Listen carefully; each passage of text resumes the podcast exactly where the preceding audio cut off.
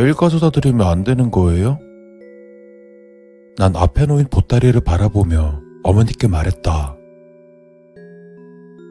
내일 새벽 같이 올라가야 돼. 더 어두워지기 전에 얼른 다녀와. 난 한숨을 쉬며 음식이 담긴 보따리를 들고 길을 나섰다. 명절을 맞아 찾아온 시골집에서 빈둥빈둥 하던 차, 우리 어머니께서 정말 귀찮은 일을 떠는가 버렸다. 걸어서 30분쯤 거리에 있는 마을 어르신 한 분께 명절 음식을 드리고 오라는 것. 그분은 가족들조차 찾지 않아 홀로 외롭게 사시는 분이셨고, 우리 할머니께서는 이런 식으로 신경 써 주신다고 했다. 그 덕에 난 시골집에 오는 날이면 제법 오래 산길을 걸어야 하는 그곳을 음식을 싸들고 다녀와야 했다. 오늘은 시간이 좀 늦어 조용히 넘어가나 했지만 안타깝게도 그렇게는 되지 않을 모양이다. 난 하는 수 없이 이어폰으로 음악을 크게 들으며 느릿하게 천천히 산길을 걸어갔다.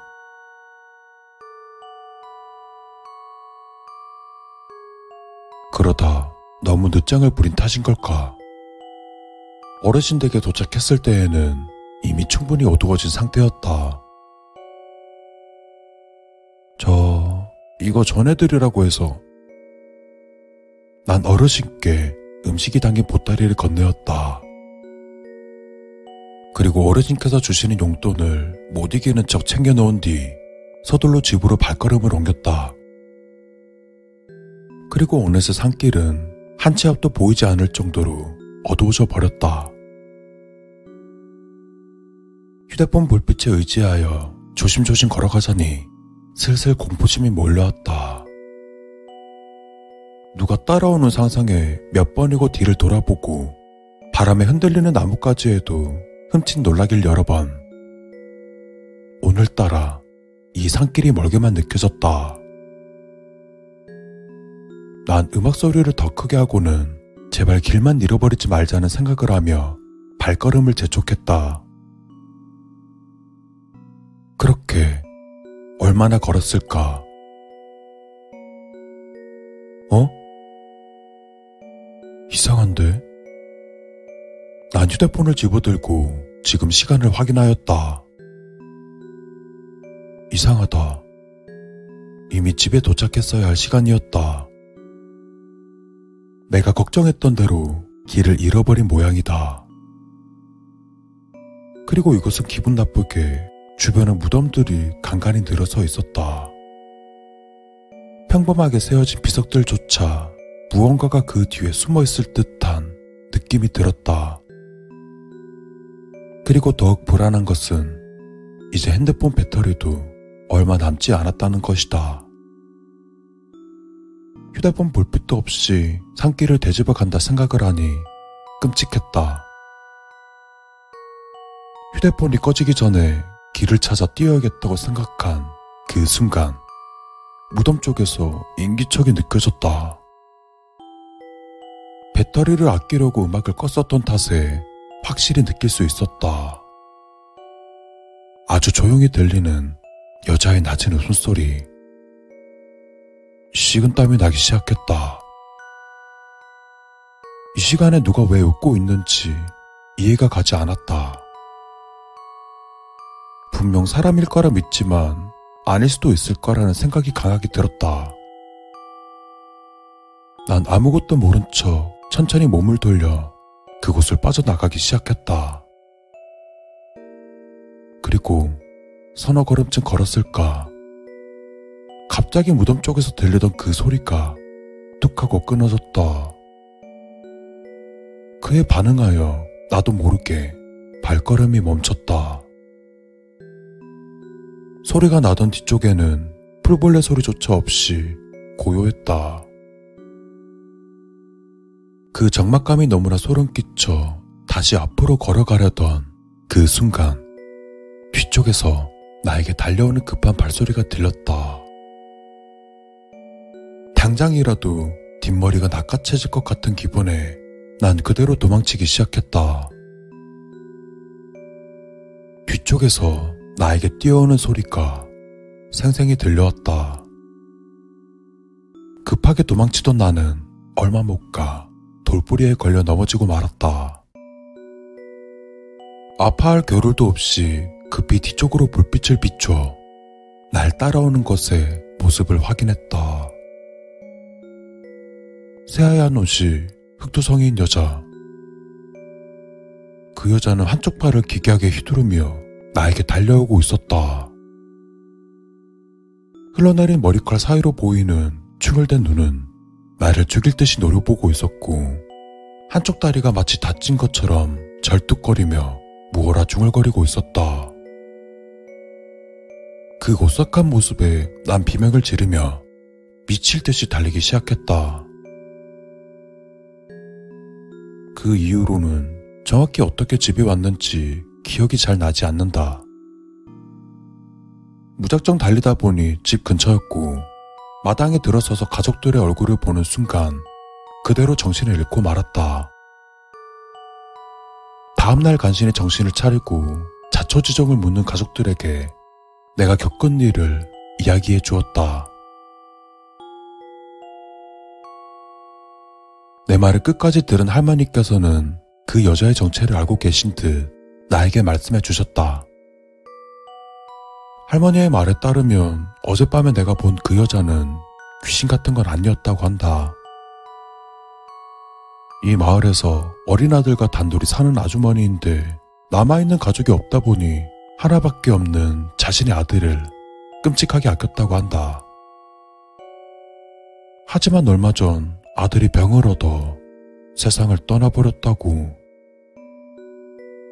그 충격으로 아주머니는 낮에는 멀쩡하다가도 밤만 되면 정신을 놓고 광인이 되어 떠돌아 다닌다고 했다.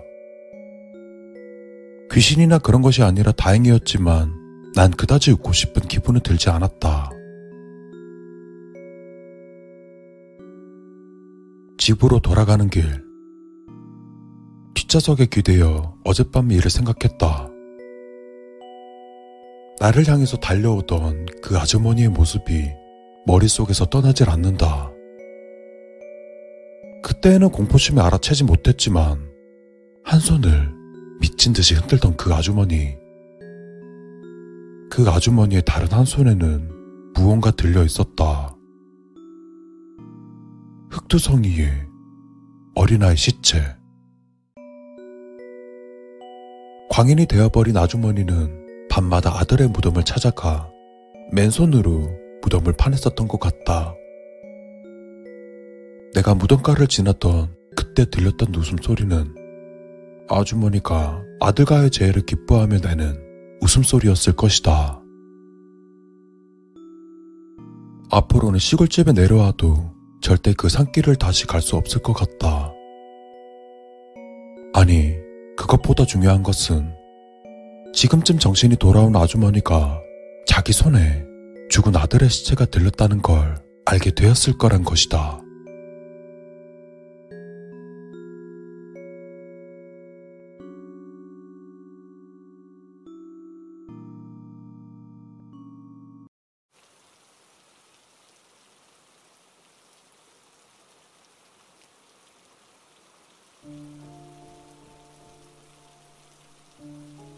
오병장님, 새벽녘쯤 아마 그렇게 된 것 같았다. 정말 오랜만에 근무가 비어서 꿀잠을 자는 중인데 나를 깨우는 소리가 너무나 크게 들렸다. 순간 짜증이 솟구쳐 오르는 것은 왜일까? 오병장님, 애타게 나를 부르는 소리에 눈을 떠보니 이번에 새로 전입 온 신병이 나를 보며 울고 있었다. 순간 욱하고 올라왔던 감정은 거짓말처럼 사라졌다. 대신 당혹과 허탈함이 나의 두 시야를 또렷하게 해주었다. 왜 그래 임마?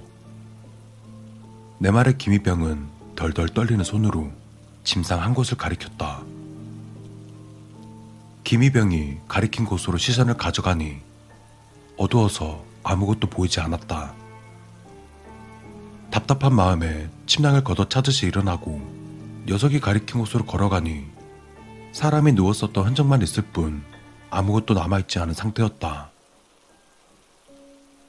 이게 왜? 내 물음에 김희병은 잠시 우물거리더니 답했다. 박상병이 복귀를 안 하고 있습니다. 동수가? 걔 어디 근무인데? 정문 경계 근무입니다.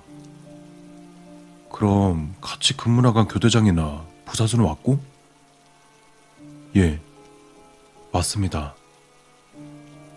그렇게 말하며 이 상황을 어떻게 풀어야 할지 몰라 하는 김희병이 조금은 답답했지만 이제 곧 말년인 나는 녀석을 행정반으로 데려갔다. 행정반에는 피곤을 이기지 못해 골아 떨어진 당직 사건과 당직병이 있었고 그 옆에 작은 방에서 라면을 먹는 듯한 호로록거리는 소리가 들려왔다. 소리가 들리는 곳으로 가보니 근무 복귀를 한 최상병이 있었다. 야, 석훈아.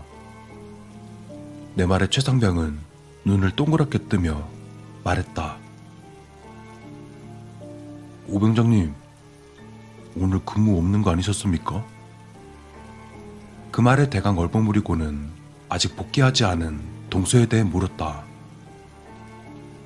최상병은 이상하다는 듯 고개를 갸웃거리며 답했다. 그럴 리 없지 말입니다.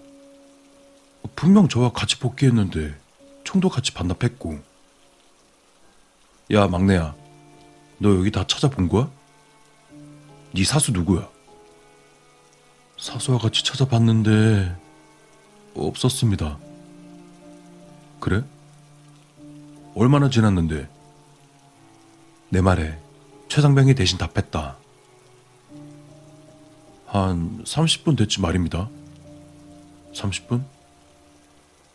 군인이 근무 복귀를 하고 30분 동안 침상으로 돌아오지 않는다는 것은 흔한 일이 아니다. 물론 잠이 하나 어딘가에서 짱박혀 뭘 하고 있는다면 얘기가 다르겠지만 박상병인 경우 워낙 잠이 많아 항상 근무가 끝나면 칼같이 침상으로 돌아가 골아 떨어지는 게 당연한 놈이었는데 이렇게 시간을 비운다는 게 영 이상했다. 사관님 깨어라. 내 말에 김희병은 조심스레 당직 사관을 깨웠고 졸린 눈을 부비며 눈을 뜬 당직 사관은 하품을 크게 하며 우리들에게 말했다. 음, 너네가 여긴 왜 모여있어? 사관님, 박동수 상병이 보이지 않습니다. 뭔 말이야. 동수가 왜? 잘 모르겠습니다. 근무 복귀를 해야 하는데 30분 정도 자리를 비웠습니다. 원래 그럴 놈이 아닌데 말입니다. 내 말에 당직 사관은 대수롭지 않다는 듯 손을 저었다. 야, 남자가 갖는 뭐 그런 시간을 보내나 보지. 좀 냅둬라. 걔도 개인만의 시간이 필요하지 않겠냐. 소란 떨지 말고 얼른 들어가서 일찍 잠이나 자.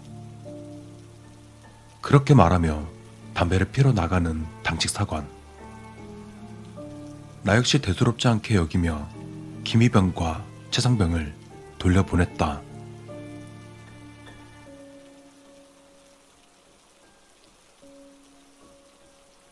그렇게 얼마나 잤을까? 커다란 방송 소리에 눈이 떠졌다. 벌써 시간이 이렇게 된 건가? 입이 찢어지게 하품을 하며 손목시계를 보니 새벽 4시였다. 녀석들을 돌려보내고 겨우 2시간을 잔 셈이었다. 당직 사관이 전파한다. 현재 박동수 상병의 신원 확인이 되지 않고 있다. 전 대원들은 지금 즉시 일어나서 환복 후 다목적실로 집합하도록 다시 한번 전파한다. 박동수 상병의 신원 확인이 되지 않고 있다. 3분 이내로 집합하도록 한다. 실시. 그 말에 머리가 멍해졌다. 동수, 그 새끼가 정말 타령이라도 한 건가? 비몽사몽한 마음을 간신히 추스르며 환복을 하고 다목적실로 집합했다.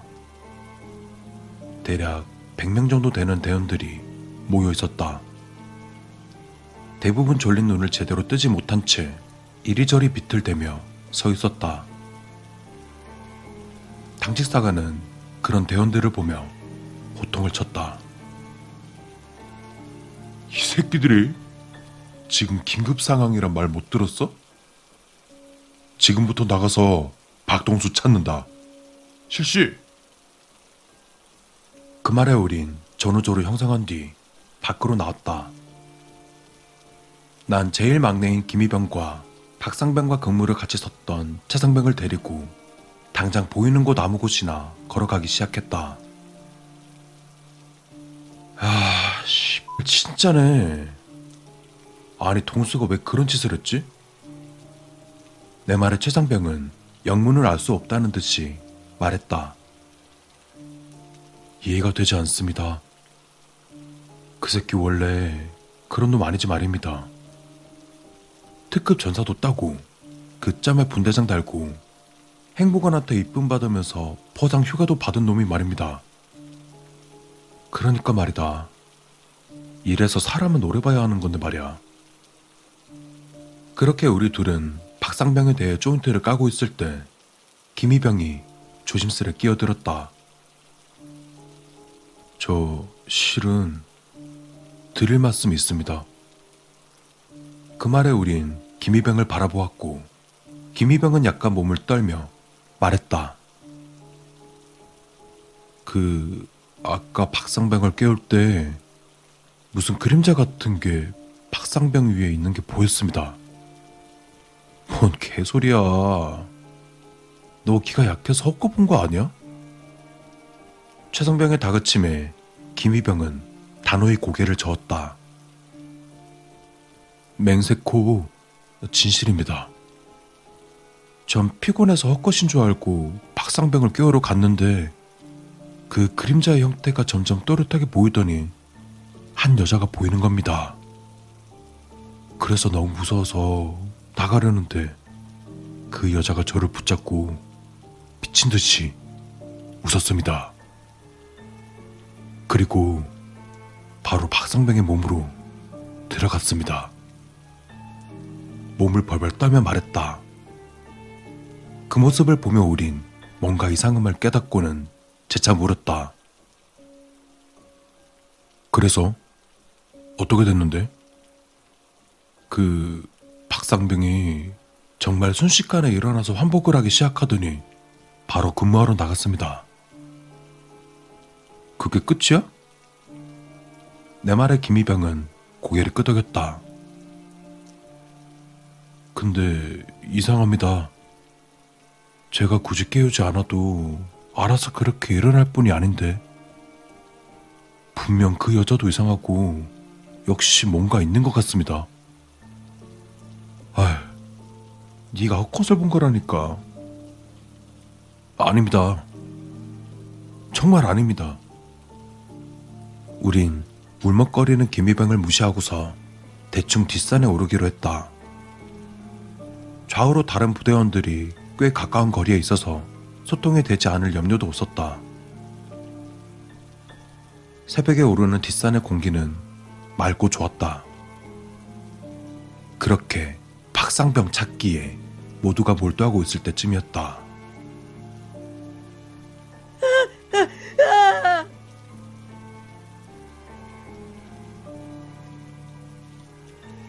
지천을 뒤흔드는 비명 소리에 모두의 신경이 집중되는 것은 순간이었다. 우린 서로 뭐라 할 것도 없이 소리가 들리는 쪽으로 전력으로 뛰었고 곧 현장에 도착했을 때에는 비명을 지르며 엉덩방아를 찍고 있는 다른 대원과 커다랗고 오래된 나무에서 목을 매달고 자살한 박상병의 모습을 볼 수 있었다.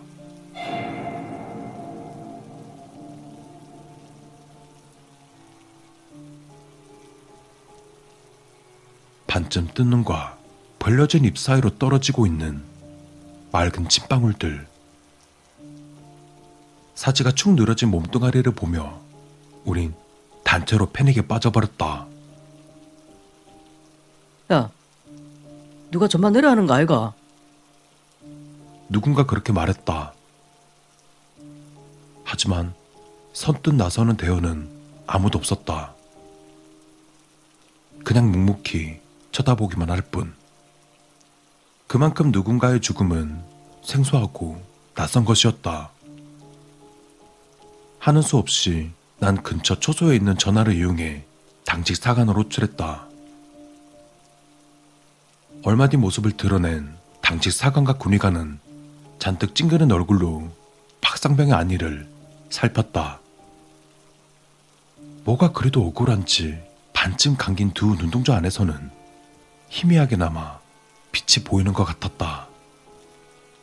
그리고 군의관이 준비해 가져온 하얀 청 같은 것으로 박상병의 얼굴을 가리니 모두가 침울한 얼굴로 그 자리를 지킬 뿐이었다. 숨소리조차 들리지 않는 공간. 우린 그렇게 멍하니 죽어버린 박상병의 사체를 바라보고만 있었다.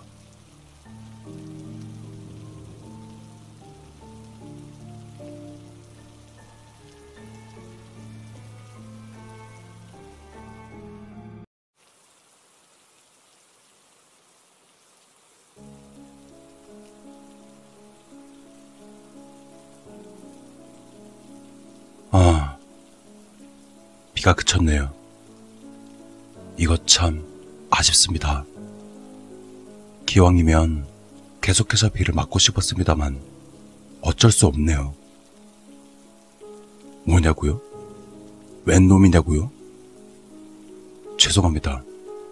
뜬금없었죠? 이렇게 직접 뵙게 될 줄은 꿈에도 몰랐네요. 어찌됐든 이렇게라도 뵙게 되어 반갑습니다. 안녕하세요. 저는 시체입니다. 자그마치 10년의 본업으로 시체를 삼았습니다. 정확히는 시체 연기지만요. 여러분도 안방 극장에서 저를 봤을지도 모르겠습니다. 뒤통수나 등짝으로나마 분명 TV에 여러 번 출연했었으니까요. 아, 마땅한 대표작은 없어서 당당히 이러는 모습이 괜히 머쓱해지네요. 오늘 말이죠. 조감독인 김시영에게 전화를 받았습니다. 대하 드라마가 진행될 것 같다며 술 한잔 하자고 하더군요. 김시영이 절 꼬박꼬박 기억해주는 것 같아 기분이 좋았습니다. 항상 이름 없는 시체 엑스트라만 하는 사람과 조감독이라니 불협화음 같은 관계입니다. 그래도 대부분 술값은 김시영이 내고 있으니까 불만은 없습니다. 전 조금 전까지 김시영과 있었습니다. 진짜 금방 전까지 저랑 고갯길을 오르고 있었는데 지금은 어디 갔는지 보이질 않네요. 김시영도 참. 김시영과 알고 지낸 건 벌써 10년쯤 되었을 겁니다. 김시영이 카메라 장비며 의상 박스, 도구 박스, 전선 뭉탱이 등 그런 것들을 짊어지고 뛰어다닐 때부터 알고 지냈으니까요. 하지만 김시영은 이제 조감독이랍니다. 오늘 김시영에게 대본을 받았습니다. 아, 아니, 조 감독님께 대본을 받았습니다. 시체 역할만 하는 놈이 무슨 대본이냐고요? 놀라지 마요. 이번엔요, 대사가 한 페이지 분량이나 있는 조연을 맡았습니다. 그래서 오늘 오랜만에 제가 그게 한 잔 샀습니다. 혜정이에겐 비밀입니다. 혹시 송강구라는 배우를 알고 계시나요? 제가 가장 좋아하고 가장 존경하는 그런 배우입니다. 알고 계시는지 물어본다는 것 자체가 무례하다고 할지도 모르겠네요. 시체 역할만 맡는 놈이요. 최근에 나오는 수많은 영화들 중 영화를 보지 않는 젊은 친구가 과연 한국 땅에 존재할까 싶기까지 하네요. 화면을 압도하는 최민석 같은 배우나 안개처럼 자욱하고 진득한 인상을 풍기는 김윤성 같은 배우도 그리고 제가 가장 좋아하는 송강호 같은 배우 그들 모두 주연 배우란 친구를 얻기까지 짧게는 5년, 길게는 10년의 세월을 견뎠다 라고 하니까요. 여태껏 거의 시체 연기만 해온 저는 오늘 10년 만에 대사다운 대사를 받았네요. 그나저나 여러분, 혹시 말이죠. 아스팔트 위에 누워본 일이 있으신가요? 전 지금 아스팔트 위에 있습니다. 추적추적 내리는 비 때문에 등이 축축해졌지만 의외로 누워볼 만한 것 같네요. 권하는 건 아닙니다. 그냥 그렇다고요. 어릴 적 극단에 있을 때는 못 모르고 벤치에 누워서 잠들기도 많이 했습니다. 돈이고 집이고 없으면 어때? 스스로의 자괴감도 폐기로 억누르던 그런 시절이었죠.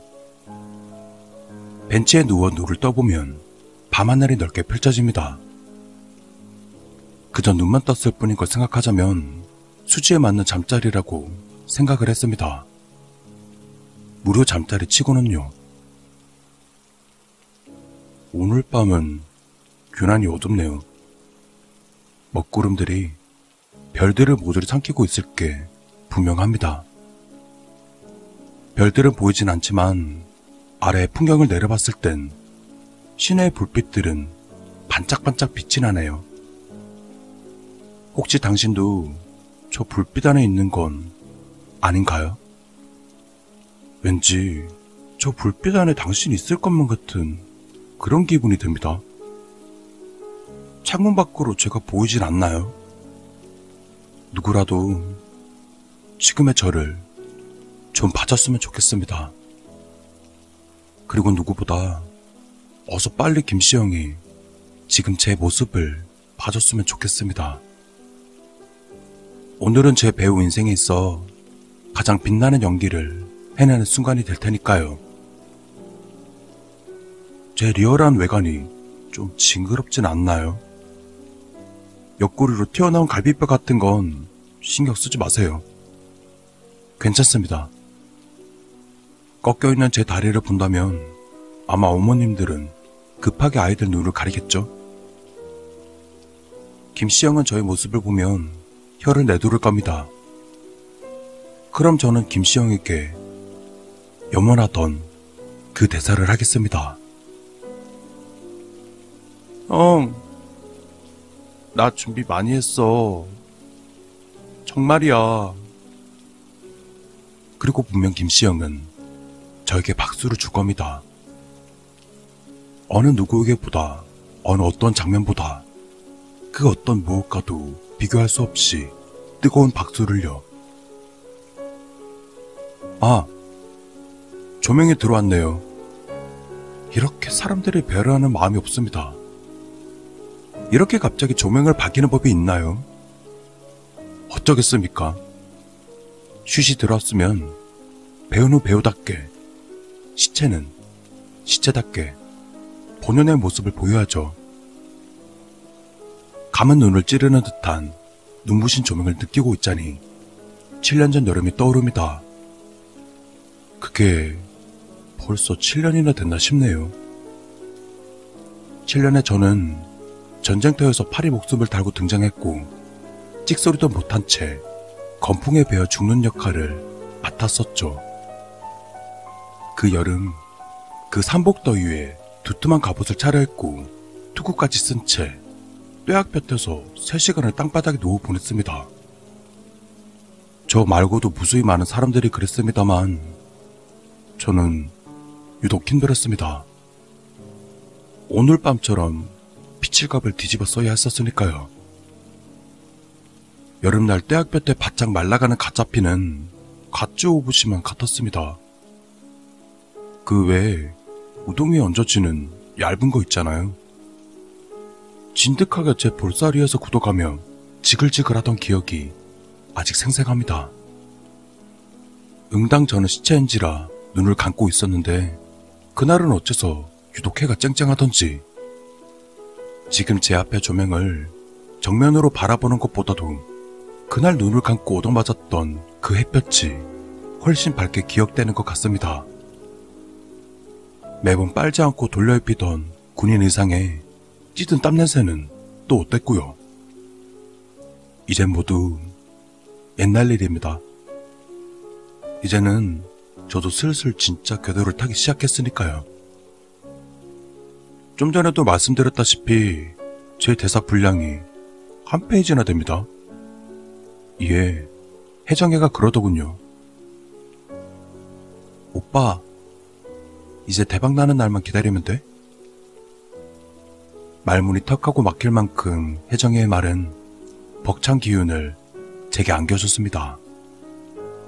당장 다음 주면 주연 배우가 될 것처럼 대박이란 게 정말 내 눈앞에 현실이 되어 올 것처럼요. 그 어떤 격려보다 가슴을 치는 물음이었습니다.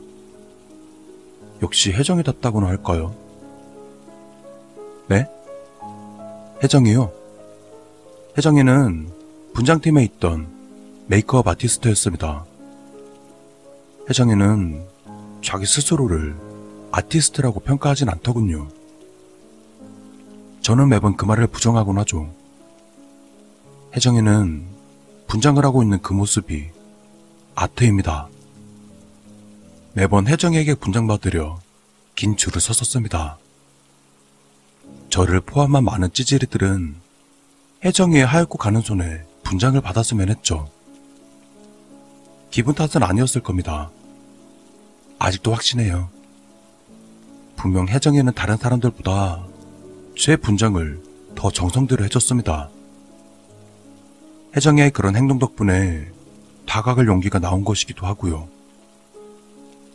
이제 대박이 나는 그날까지만 견뎌내면 혜정이에게 하얀 웨딩 드레스를 입힐 겁니다.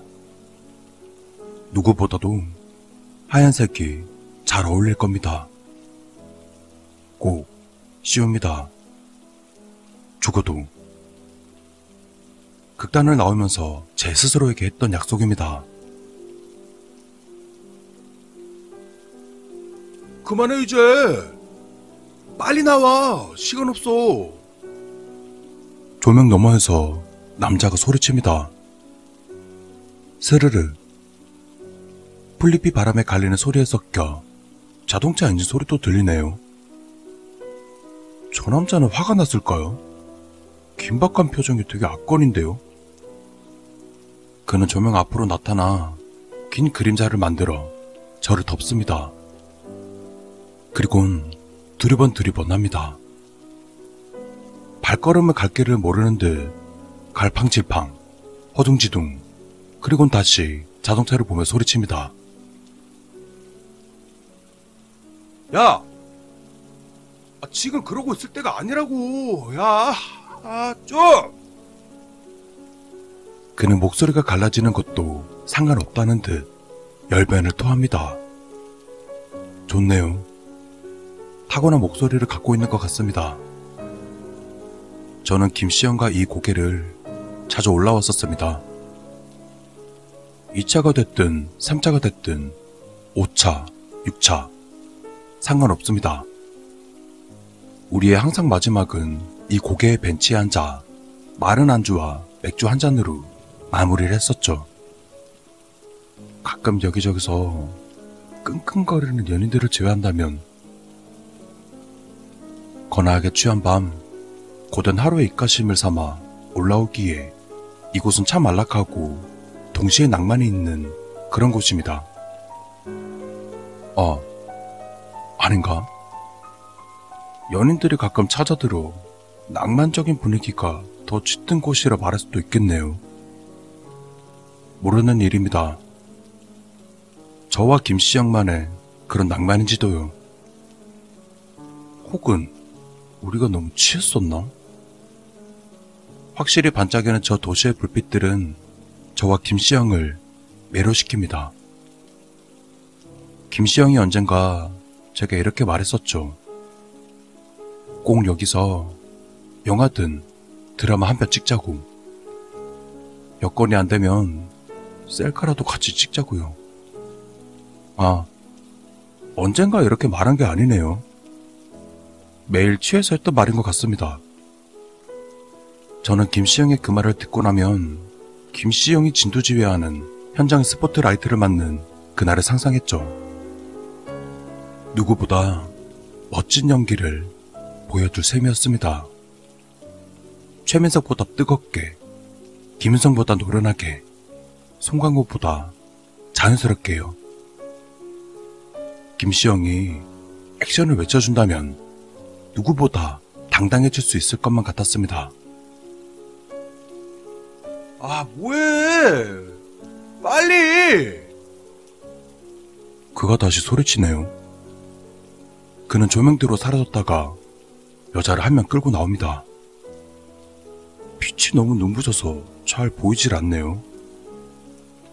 그는 안간 힘으로 여자를 끌어내고 여자는 남자의 힘을 못 이겨 당겨지듯 딸려오다 땅바닥에 넘어지듯 주저앉기를 반복합니다.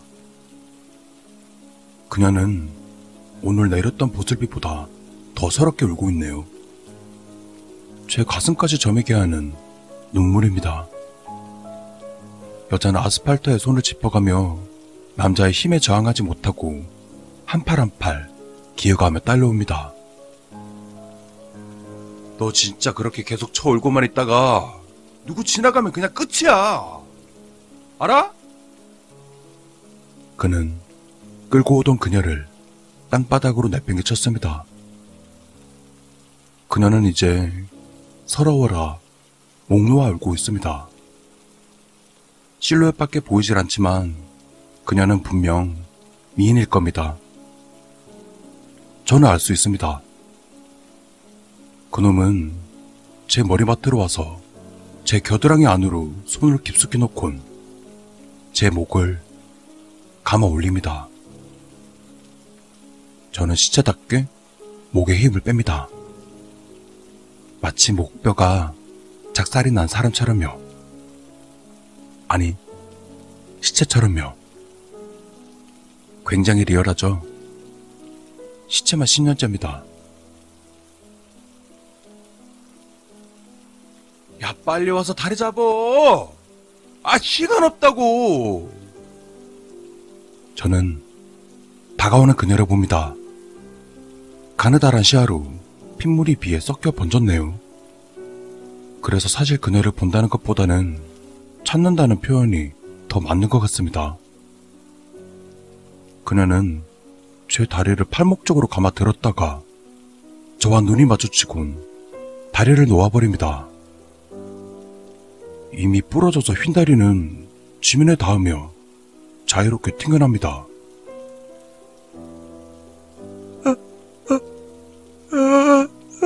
아직 안 죽었어.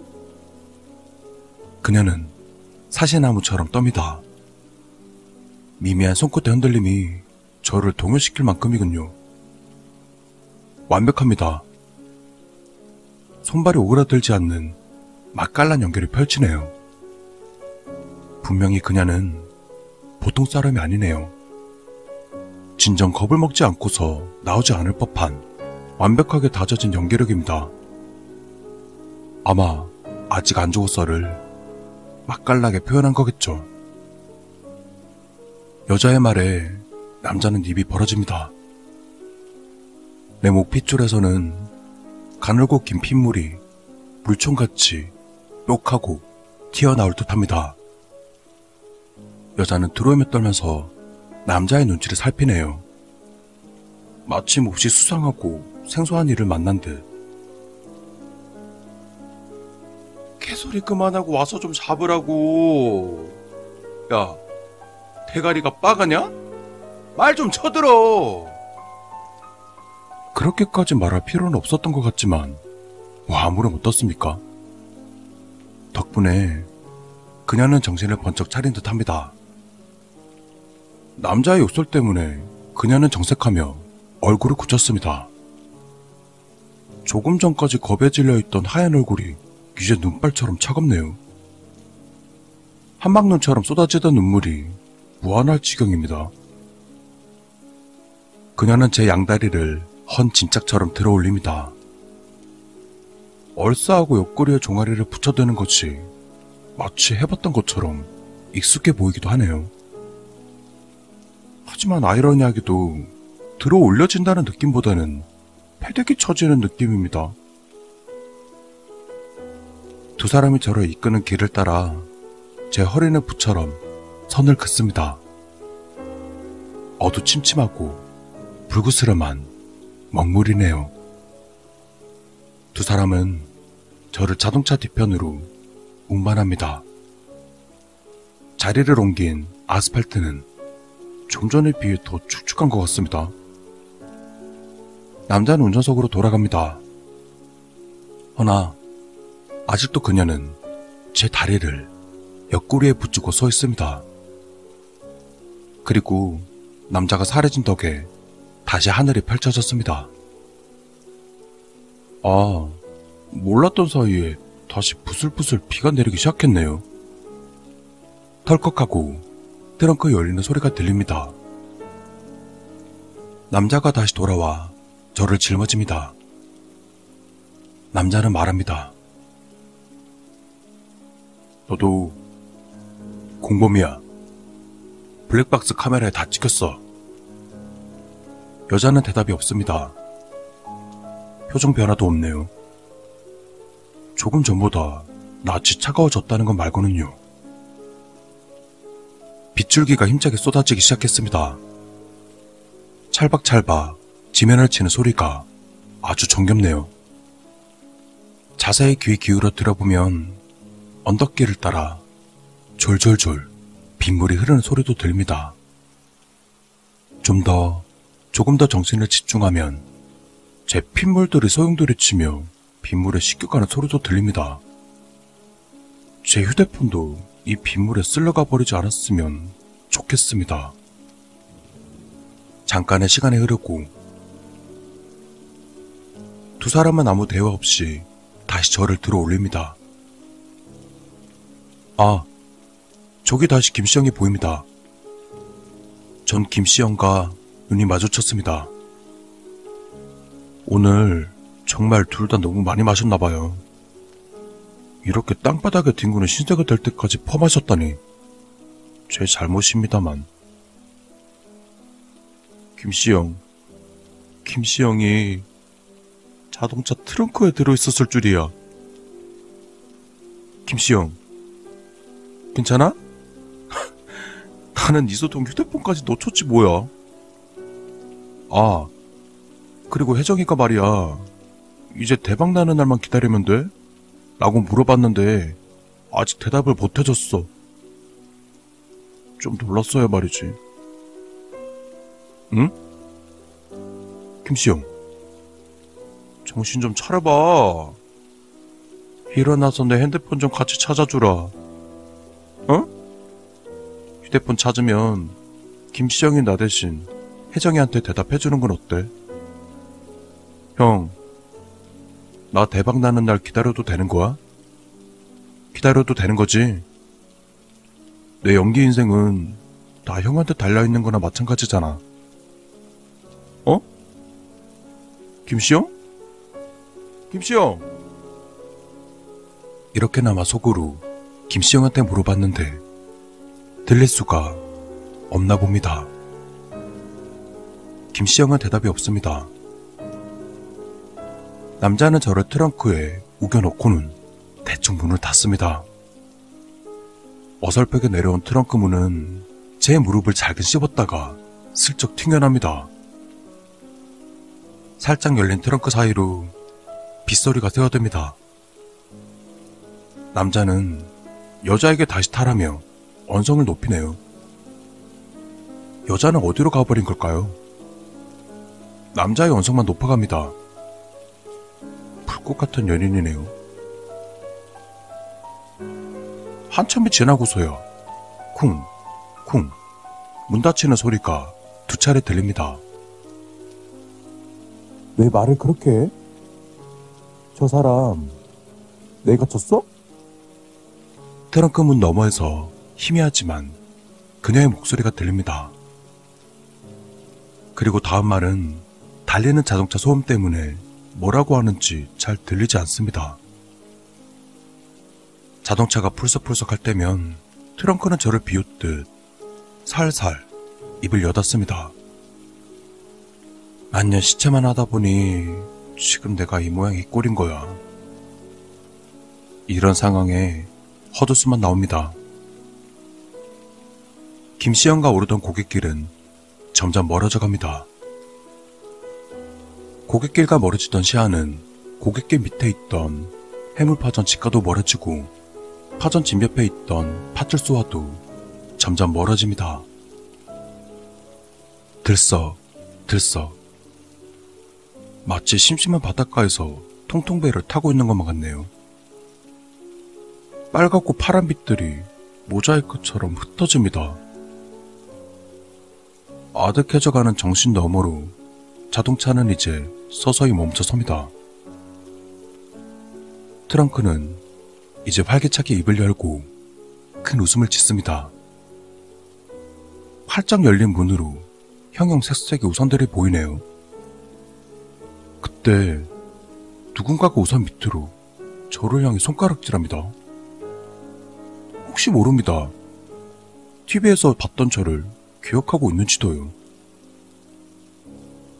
아저씨, 트렁크에 사람 있어요. 누군가 소리쳤습니다. 차가 급하게 멈춰서곤 차 문이 열립니다. 남자가 내린 걸까요? 맞았나 봅니다. 남자가 제 머리맡에 달려와서는 트렁크를 손에 쥐었습니다. 그리고 절 발견한 사람 앞에서 그는 얼어버린 듯 했습니다. 그는 소리를 지를 듯 말 듯 뜸을 들이다 뒤를 한번 돌아봅니다. 그 사람과 눈이 마주친 그 남자는 트렁크를 차마 닫지도 못하고 길 반대편으로 달려가고만 해요.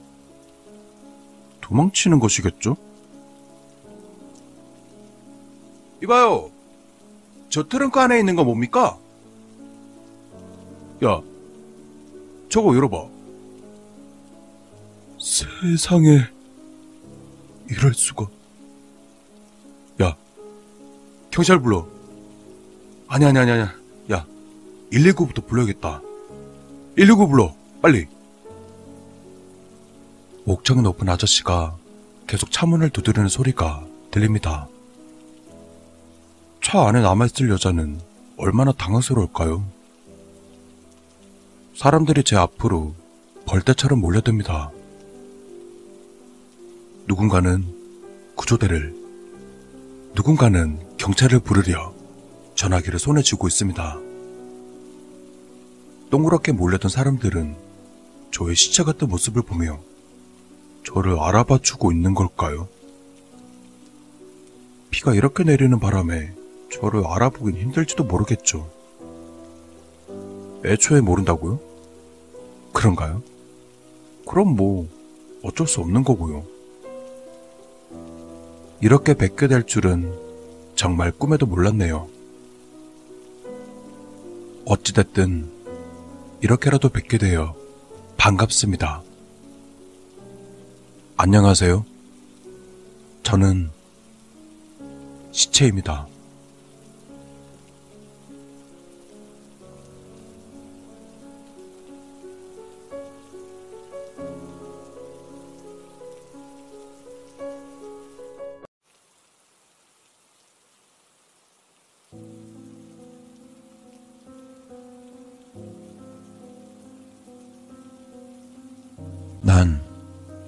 장애인이야.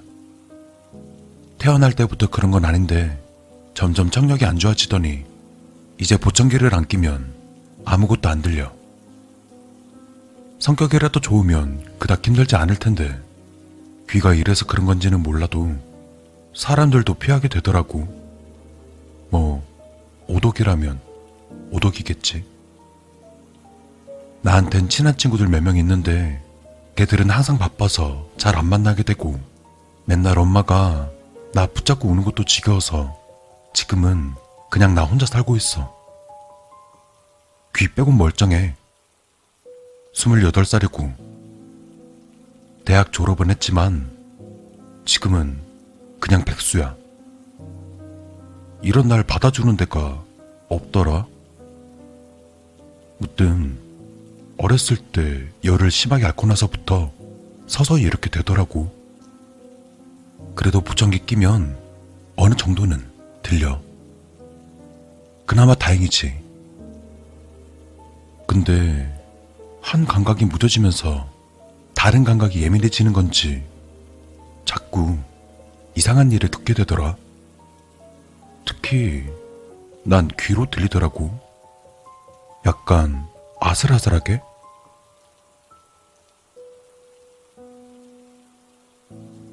오늘 할 얘기는 두 달 전에 겪은 얘기야. 아직도 소름이 끼치지만 한번 해볼게. 하루는 친구들이랑 다 같이 화상 랜덤 채팅을 했는데 근데 이거 꽤 괜찮은 거야. 재미도 있고. 그때를 시작으로 집에서 할짓 없고 그럴 때면 랜덤 채팅에 접속했어. 나 같은 경우엔 밖에서보다 사람 대할 때 위축되는 그런 것도 없고 하니까 은근 자주 들어가게 되더라고. 어차피 밖에서 만난다라는 이런 생각은 애초에 없었으니까. 근데 어떤 여자애랑 자꾸 마주치게 되더라고. 그래서 그 여자랑 인연인가 싶었지. 얼굴도 이쁘장한 게 오빠 오빠 하면서 마냥 좋더라고.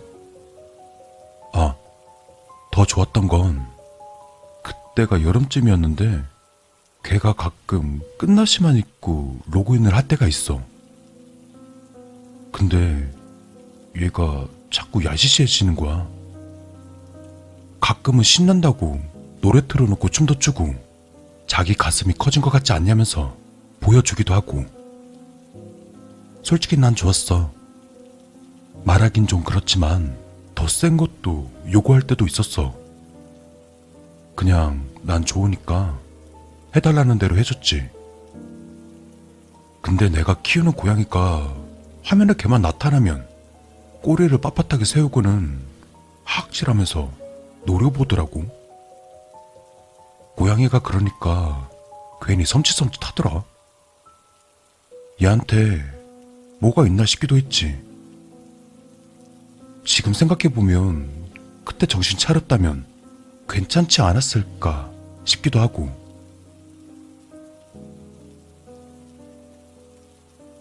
하루는 자기가 꼭 해보고 싶은 게 있는데 엄마한테 들키면 안 되니까 새벽 3시쯤에 만나자고 하더라.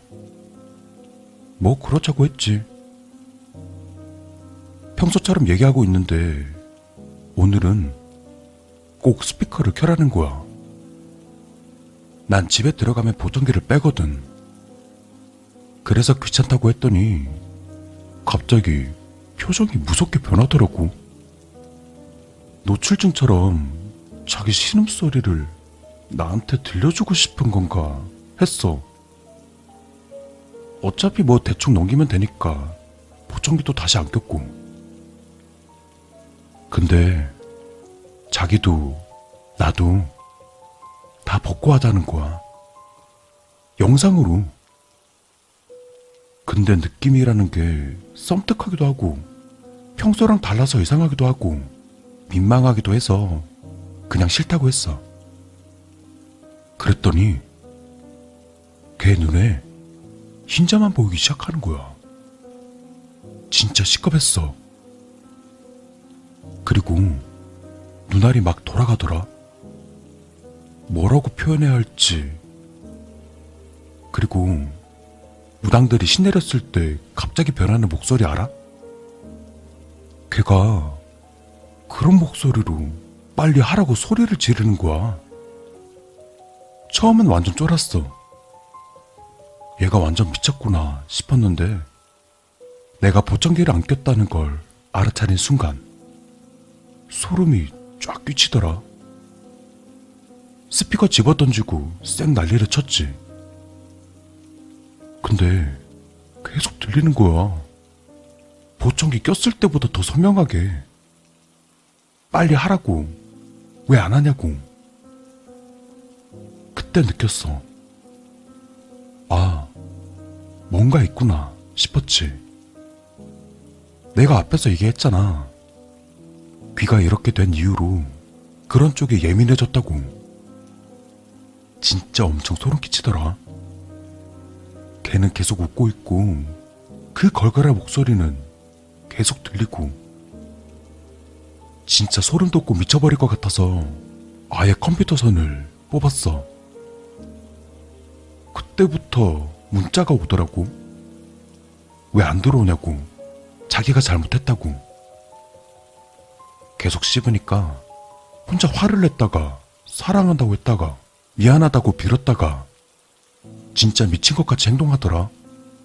무슨 다중이도 아니고. 그래도 계속 씹으니까 이젠 전화가 오는 거야.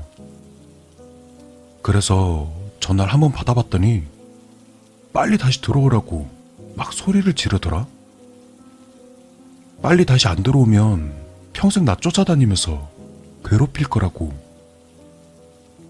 그 전화 받고 나서는 컴퓨터만 봐도 오싹해. 얘가 우리 집으로 찾아오지는 않을까 그런 생각도 들고. 난 무서워서 한동안 친구네서 지내게 되었어. 친구네서 이틀 살고 친구랑 같이 돌아오니까 대충 상황이 정리되더라. 그 여자로부터 연락도 안 오고 그냥 똥밟았다고 생각하기로 했어. 근데 얼마 후에 전 보러 가는데 같이 가달라고 부탁한 친구가 있어서 별 생각 없이 따라갔어. 근데 그 무당이 들어가자마자 대뜸 나한테 소리를 지르는 거야. 사내놈이 어디서 그런 은기를 묻히고 다니냐고. 난 기분 나빠서 나가려고 하는데 나한테 꼭 안 듣고 가면 후회한다면서 다시 앉으라고 해서 난 다시 앉았어. 그러더니 그 무당이 이러더라. 요즘 여자랑 관련된 이상한 일 있지 않았냐고 묻길래 설마 하면서 그 얘기를 꺼냈어. 결말부터 말할게. 나 완전 죽을 뻔한 거였더라. 왜 장군 모시는 무당도 있고 동자신 모시는 무당도 있잖아. 귀신들이 무당들 몸에 붙어 있는 건 다 한 때문이라고 하더라고. 그래서 내린국 받을 때 정말 죽어도 받기 싫은 사람들한테는 좀 위험하지만 그 귀신 한을 풀게 해줘서 내보낸다고. 근데 이게 웬만한 영역으로는 해주는 무당이든 받는 사람이든 둘 다 위험할 수 있어서 잘 안 해준대. 근데 붙어 있는 귀신이 처녀 귀신일 경우에는 좀 다르다고 하더라. 그런 경우에는 상대적으로 좀 쉽대. 그냥 일반 남자랑 영적으로 관계를 맺게 한다고 그러더라고. 그렇게 일반 남자랑 영적으로 하게 하면 그 귀신이 점점 그 남자에게로 옮겨간대. 그러면서 신내림에서 벗어나게 되는 거지. 대신 그 남자는 1년 안에 앓다가 죽거나 아니면 신내림을 받게 된다고 하더라. 하루 종일 기접을 하는 상태로 가서 혼수 상태로 가는 경우도 허다하고. 그런데 그 무당이 하는 말이 그 여자애가 나랑 귀접하려고 했던 것 같다고. 보청기 안 꼈는데 이상한 소리 들린 것도 그 때문일 거라고 하시고. 가끔 채팅할 때 연기 같은 게 보여서 담배 피는 거 아니냐고 장난쳤던 게 이제 와서 생각해보면 무당들이 피우는 향 같기도 하고 우리 집 고양이가 하악질 했던 것도 그렇고 어쨌거나 그때 이후로 랜덤 채팅은커녕 컴퓨터도 잘 안 만져서 걔가 아직도 거기 있는지 아닌지는 모르겠어. 아이디를 알려줄 순 없지만 대강의 이미지를 설명해 줄게. 조심해. 완전 클럽 축순이 같은 스타일이야. 얼굴도 이쁘장하고. 무튼 랜덤 채팅에서 이쁘장한 여자애가 먼저 야한 거 하자고 하면 진짜 조심해. 너네 그러다 진짜 죽을 수도 있다.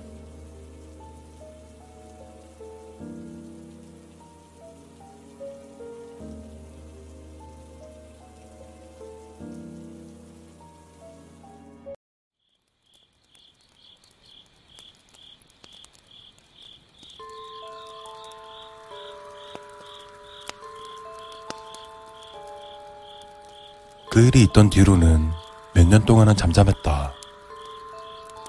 나이를 먹어감에 따라 그 일에 대한 기억도 흐릿해져 갔다. 작년에 대학을 입학하고 자취방에 들어오면서 다시 그 일이 하나씩 기억나기 시작했다. 처음에 그것을 다시 보게 된 건 작년 9월 달이었다.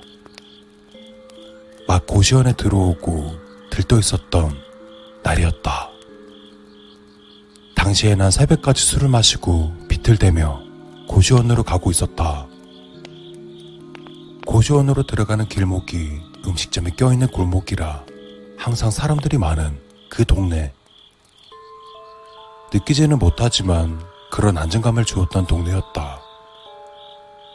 헌데 새벽 시간대에는 그렇게 열심히스러울 수가 없다. 비틀대며 고시원 쪽으로 걸어가고 있는데 전구가 다 됐는지 깜빡깜빡 거리는 게 그때 당시에는 매우 기분이 나빴다. 뭐라도 튀어나올 듯한 전봇대 쪽에서 쓰레기들이 쌓여 있는 걸 본 적이 있을 것이다. 그런 쓰레기들로 둘러싸인 깜빡거리는 전봇대 아래에 누군가 서 있었다. 술이라도 마셨나? 고개를 떨구고 가만히 있었다. 음악을 하는 사람인가? 머리가 엄청 길었다. 검정색, 장발의 머리. 그때는 무지하게 취해서 그냥 취한 놈이 전못돼서 자나 보다 라고 생각을 했다. 대충 씻고 잠자리에 들려고 하는데 갑자기 어릴 적 겪었던 일이 생각이 났다. 왜 생각났는지는 모르겠다. 완벽히 매치가 됐다. 그 차가움, 그 머리카락, 그리고 그 분위기. 원래 겁이 없는 편이고 잘 놀라지도 않는 나지만 그때는 머리카락이 쭈뼛 서는 걸 느꼈다. 그 밤은 그렇게 뜬 눈으로 지새고 말았다.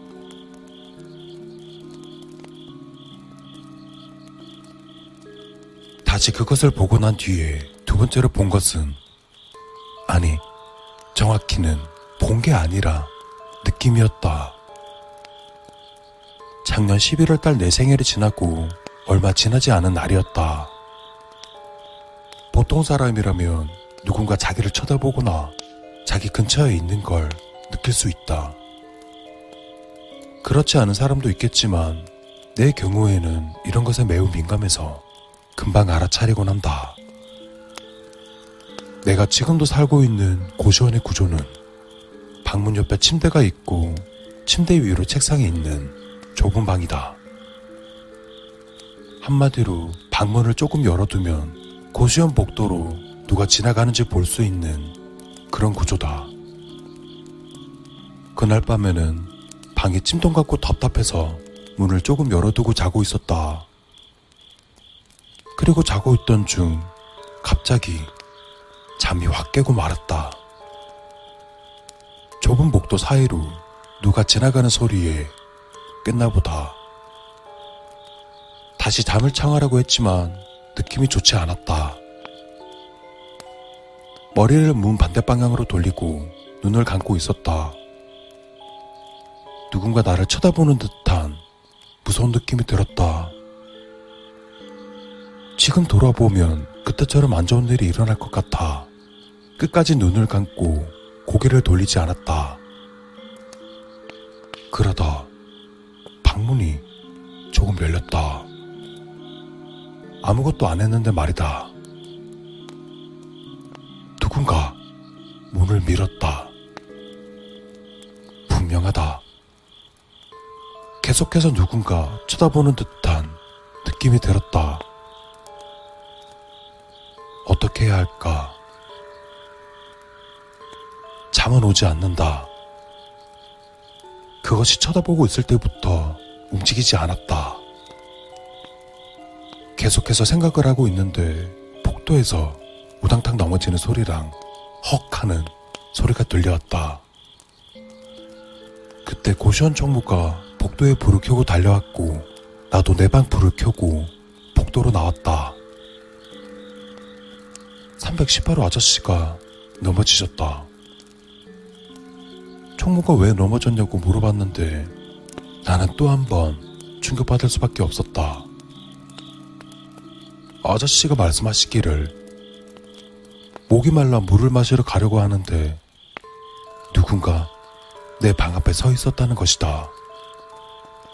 거기까지는 별로 놀라지는 않았지만 그 다음에 하시는 말씀에 다리에 힘이 풀렸다. 내 방 앞에 있던 그분은 희미하게 얼굴이 보였다고 하긴 하는데 눈동자가 없었다고 내게 말했다.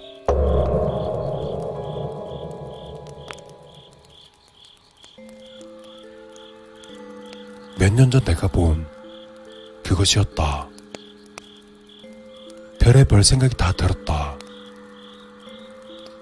만약 고개를 돌려서 문 쪽을 봤다면 난 어떻게 됐을까?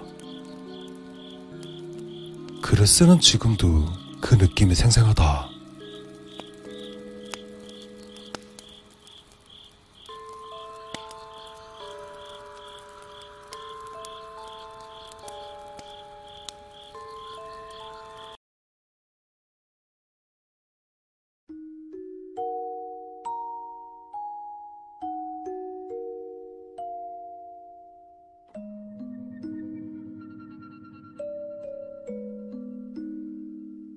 어릴 적 내가 다녔던 학교에 약간 모자란 형이 한 명 있었다.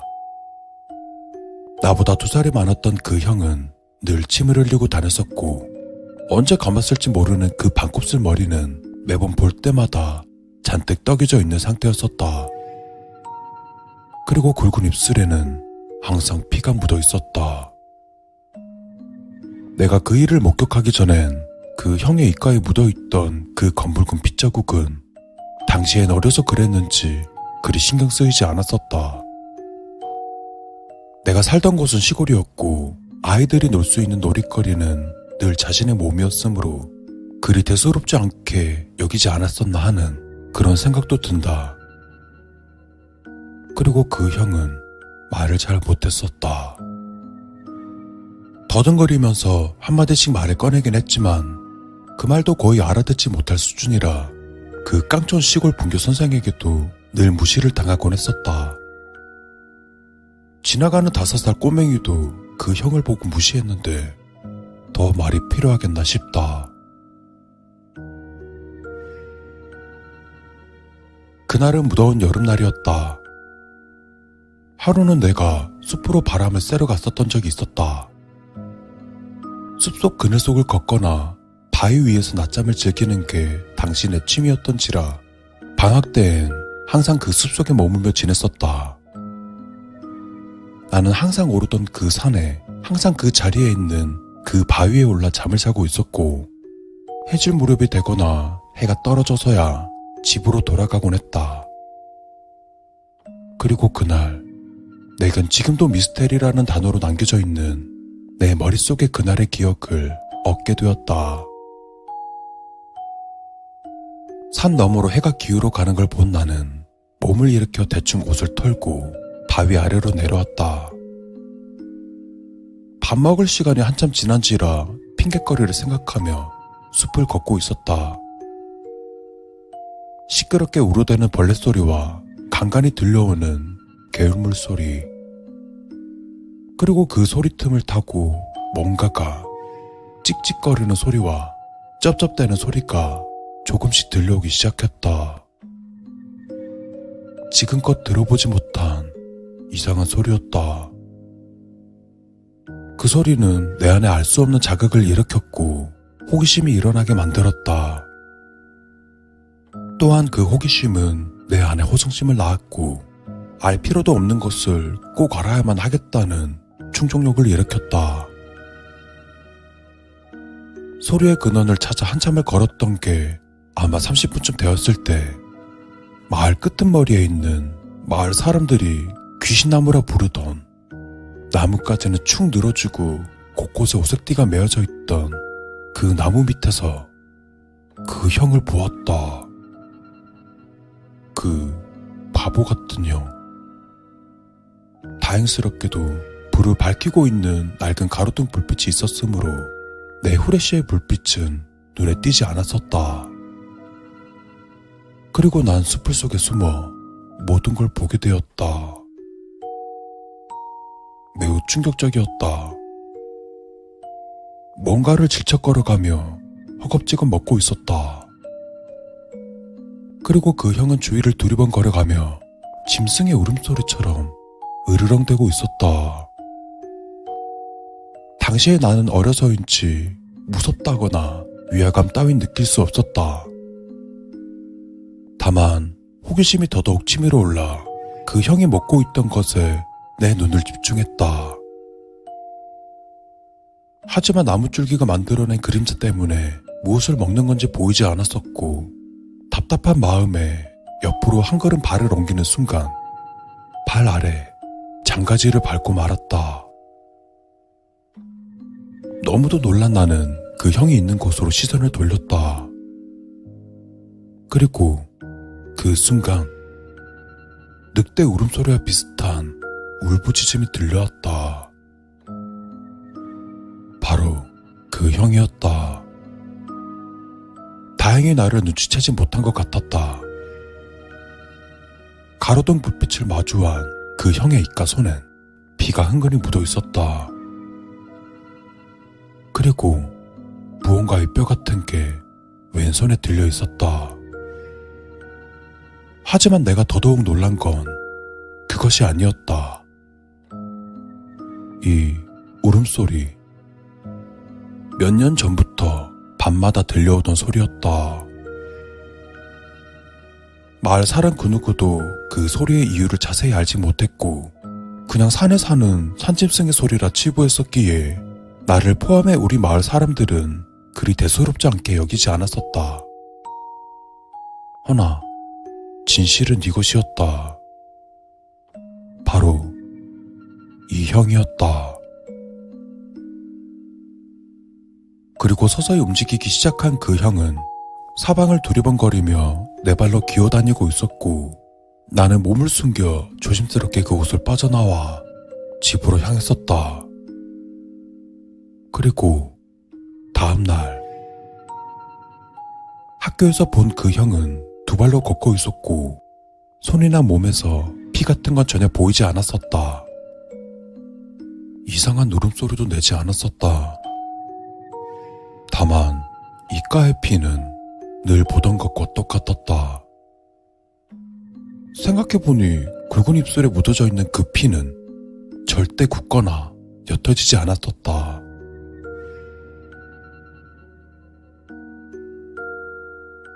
내가 학교를 마치고 향한 곳은 마을 끄트머리에 있던 귀신나무. 어제 그 장소. 그 형이 뭔가를 먹던 이 귀신나무 주변을 확인했지만 별다른 이상한 점은 찾을 수 없었다. 내가 잘못 본 걸까? 하지만 분명 그 형의 손과 입에 낭자한 그것은 피였다. 검붉은 피. 만약 이곳에 명확한 증거가 있었다면 난 동네방네 소문을 내고 다녔을 것이다. 하지만 정말 아무런 이상한 점도 보이지 않았다. 하다못해 주위에 피 한 방울 보이지 않았다. 그리고 그날 이후 나는 몇 번이나 근처에 숨어 그 형의 모든 걸 목격했고 내 두 눈으로 그 끔찍한 장면을 담았다. 하지만 다음 날이면 평소와 다름없이 그는 동네 바보로 변하는 그를 보았고 그곳 근처는 언제 그랬냐는 듯 그저 우두커니 서 있는 나무만이 자리할 뿐이었다. 그리고 아마 그때부터였을 것이다. 믿지 못할 것에 대한 믿음이 생긴 것. 어린 날 당시에 내가 생각하는 것에 있어서 그 형은 소설이나 영화에서 등장하는 괴물이었다. 이 사실을 증명할 길이 보이지 않는다. 하지만 내 눈으로 보았던 분명하고 끔찍한 진실.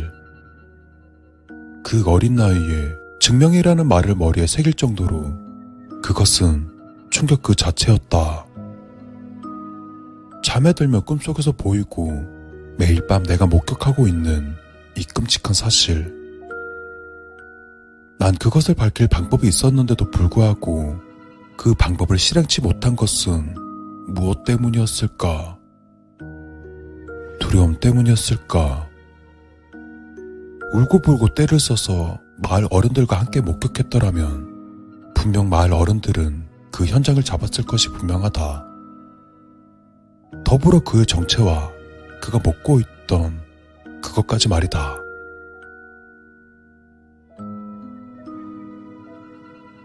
그것을 목격하고 거진 1년이 지났다. 나는 개울가에 앉아 가재를 잡으며 놀고 있었다. 그러던 중 같은 마을에 살던 동생이 다가와 나에게 말을 건네었다. 형, 그 바보 같은 경구 형 있잖아. 죽었대. 어른들 말로는 오늘 아침에 마을 저수지 물에 빠져 죽었다던데? 뭐? 진짜야? 누구나 어린 나이라면 누군가의 죽음을 그리 심각하게 생각할 줄 모른다. 허나 그때 나는 왜 죽었을까? 나 말고도 누군가가 알고 있었나? 하는 생각이 심각하게 들었다.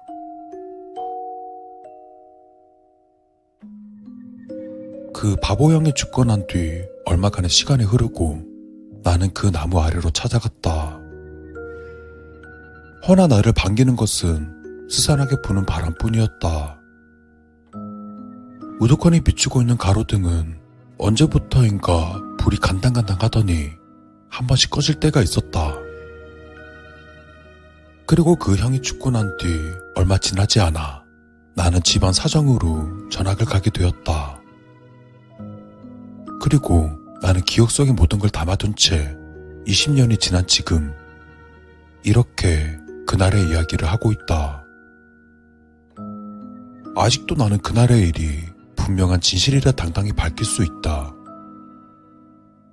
거제도의 어느 마을에서 일어났으며 나만이 알고 있을 것이라 믿고 있는 그 기괴한 이야기. 나는 지금 20년 전의 일이 몇 달 전부터 갑자기 떠올라 이 마을, 내가 유년 시절을 보냈던 이 거제도에 내가 살았던 이 옥산 마을에서 그리고 그 형을 목격했던 이 나무 아래에서 그에 대한 이야기를 글로 쓰고 있다. 내가 보았던 것이 무엇이든 상관없다. 진실이 아니라고 부정하고 싶을 때가 많지만 진정 부정하고 싶은 건 지금 이 자리에 아직도 이 자리에 이 가로등 불빛이다. 이 가로등 불빛이 아직도 간당간당 불을 깜빡이고 있다는 그것.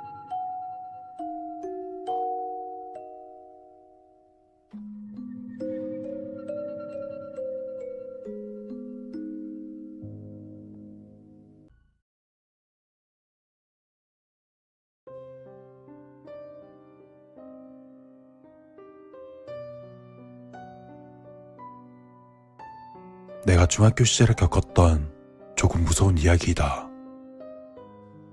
당시 나는 동아리 활동을 하고 있었고 끝나고 집에 돌아올 때면 늘 저녁 7시쯤이었다. 그날도 동아리 활동이 끝난 뒤 친구들과 하굣길을 걷고 있었다. 그때의 계절은 무더운 여름이었다. 너무나도 찌는 듯한 더위와 하늘이 어슴푸레했던 기억이 난다.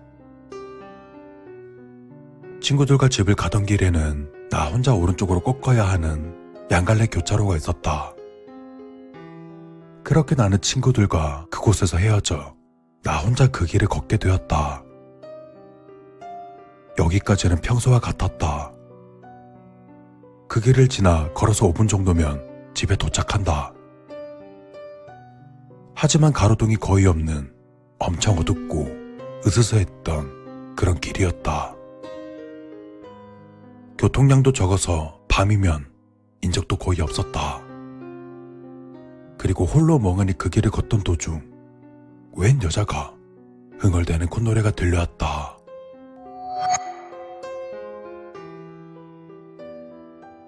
앞을 보니 10여 미터 앞 길가에 여자가 서 있는 게 보였다.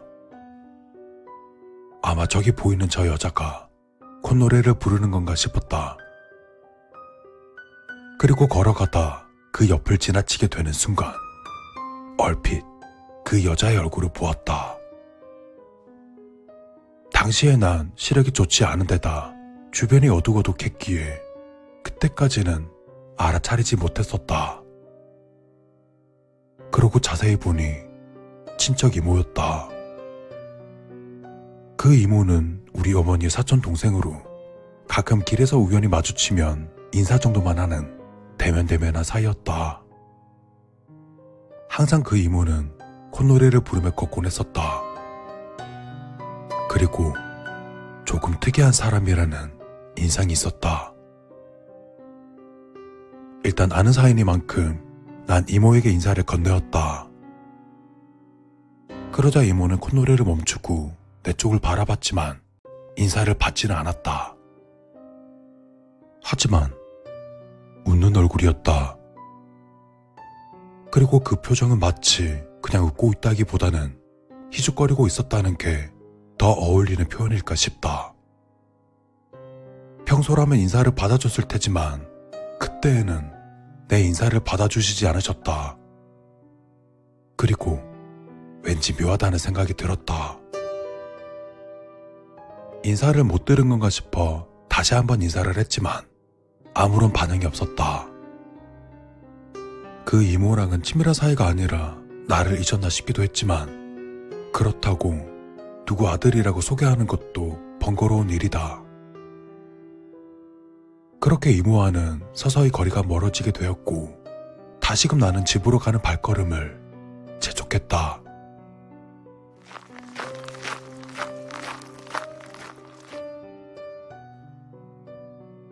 헌데 얼마 지나지 않아 다시 콧노래 소리가 내 귀에 들리기 시작했다.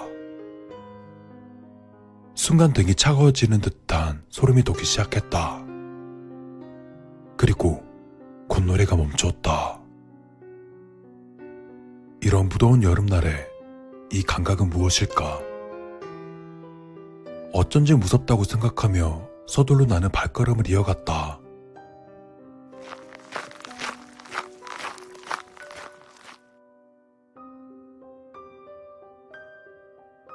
당시 학교에서 코꼬리상이라는 강령술이 유행하고 있었고 마침 그날 점심시간 나는 친구들과 장난삼아 코꼬리상을 했던 터였다. 아무 일도 일어나지 않았었지만 그 탓에 괜히 혹시 코꼬리상으로 불려온 귀신이 나에게 붙었나도 싶었다. 쓸데없는 상상 때문에 괜히 더 무서워졌지만 나는 애써 기분 탓이라고 스스로를 달래며 발걸음을 재촉했다. 하지만 그 사이 내 등이 급격히 차가워졌고 이제는 온몸이 덜덜 떨릴 정도였다. 뭔가 이상한 일이 일어나고 있다는 걸 깨달은가 동시에 누군가가 내 바로 뒤에서 따라오고 있다는 것을 알아차렸다.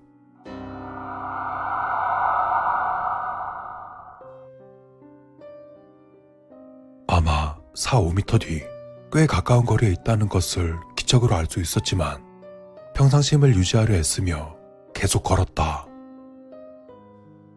하지만 그 인기척은 점점 나에게 다가왔다. 내 생에 가장 큰 공포를 느낀 순간이었다. 그리고 바로 뒤까지 온 게 아닌가 싶어진 순간 공포와 긴장감이 극에 달했다. 도저히 참을 수 없어진 나는 뒤에 무엇이 있는지 확인하려 뒤를 돌아보았다. 헌데 아무도 없었다. 그냥 기분 탓이려니 싶었지만 여전히 등은 시려웠다. 그리고 다시 앞을 향해 걷기 시작한 순간 뒤에서 차가운 공기가 나를 감싸는 듯한 기묘한 감각에 사로잡혔다. 그때까지는 어떻게든 평정을 가장하며 걸었지만 결국 나는 공포를 견디지 못하고 집으로 냅다 달리기 시작했다. 뒤에서 차가운 곳이 쫓아오는 게 느껴졌지만 이제는 너무 무서워서 뒤를 돌아볼 수조차 없었다. 그렇게 온 힘을 다해 달리자 금세 집에 도착하게 되었다.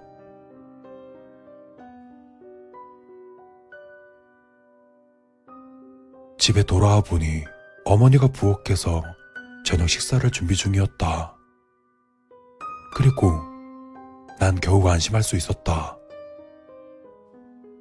그때 어머니가 내 얼굴을 보고서 얼굴이 왜 이렇게 시퍼렇냐며 집까지 뛰어온 것이냐고 물었었다. 난 아무 일도 없었다는 듯 태어난 척 행동했다.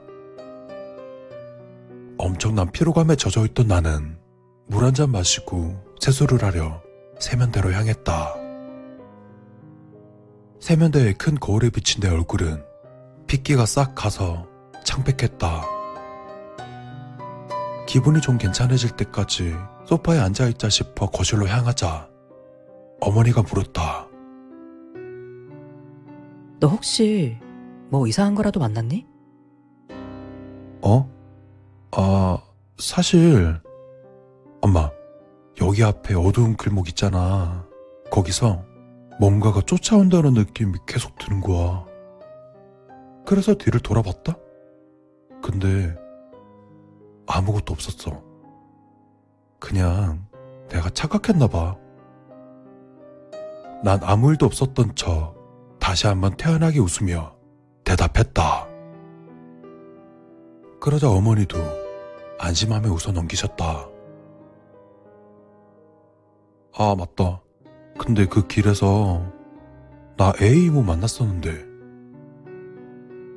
그 말을 꺼내자 어머니의 얼굴에서 순식간에 미소가 사라졌다. A 이모한테 인사했는데 내가 누군지 잊어버리셨나봐. 내 말에 어머니는 조금 한한 듯 말을 끊고 물었다.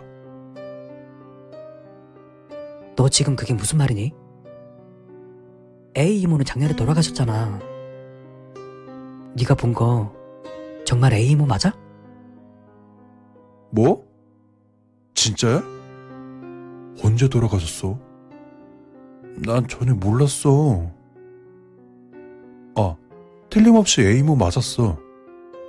바로 옆에서 얼굴도 봤고 맨날 부르던 이상한 콧노래도 들었었단 말이야.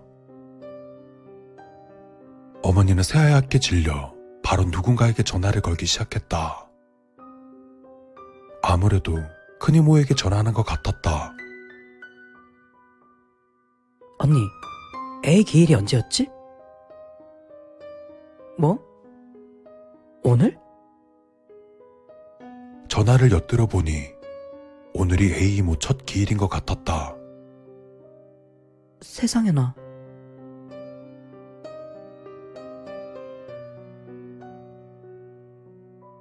이모는 세상에 어떤 미련이 남았던 걸까?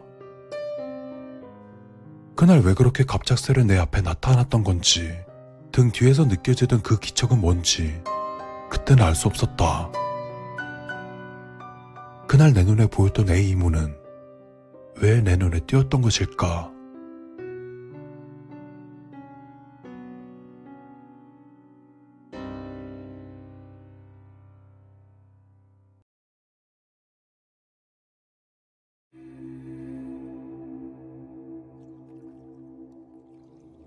얼마 전 난 친구들과 계곡에 다녀왔다.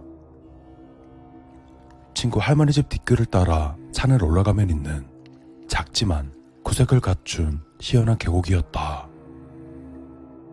높은 암벽을 따라 흐르는 물줄기는 꽤 멋스러웠고 굳이 이 성수기에 남들 다 가는 곳에 가서 사람들과 부대끼기 싫었던 우리에게는 더할 나위 없이 좋은 곳이었다. 물이 흐르는 곳 근처라 벌레도 별로 없어 우리는 할머니 댁에 신세를 지기보다 텐트를 펴기로 하고 날이 어두워지도록 놀았다. 그리고 가져온 음식들을 먹고 물놀이를 하던 중이었다. 그때 이상한 일이 일어났다. 저녁을 먹고 나서도 열대야가 심해 조심조심 물에서 놀고 있던 와중 친구 A가 갑자기 물 밖으로 나와 고개를 기울이곤 제자리에서 통통 뛰는 것이다. 야, 너 뭐해?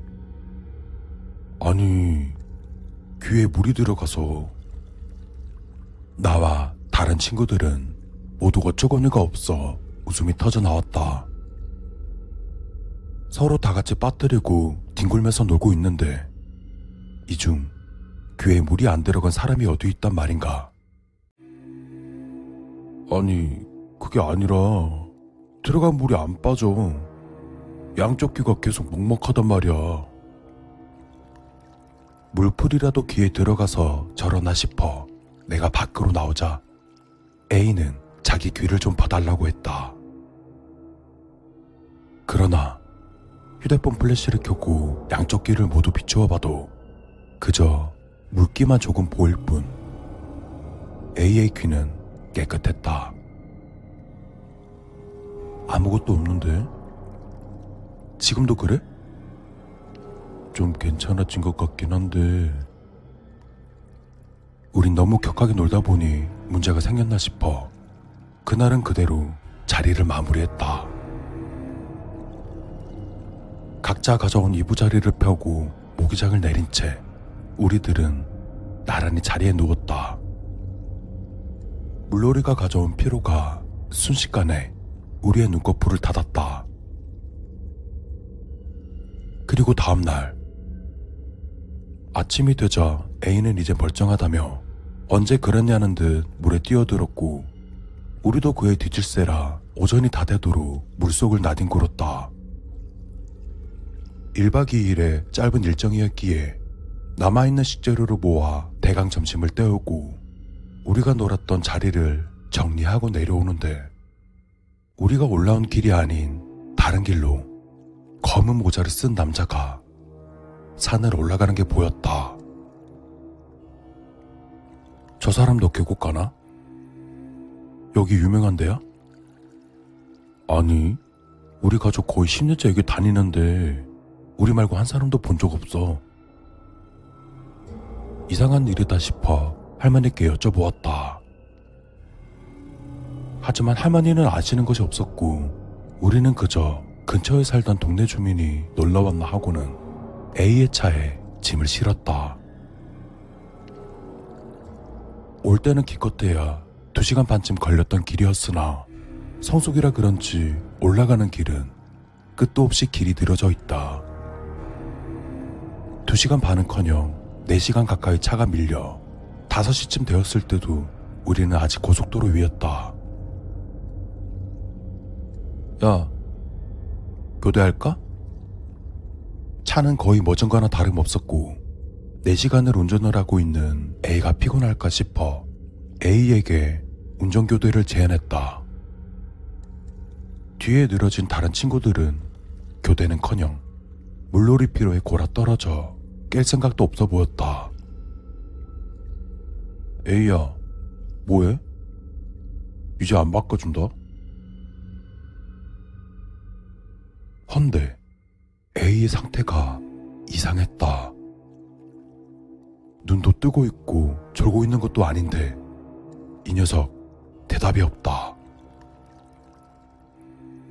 A가 장난치는 건가 싶어 안 바꿔주겠다고 으름장을 놓았다.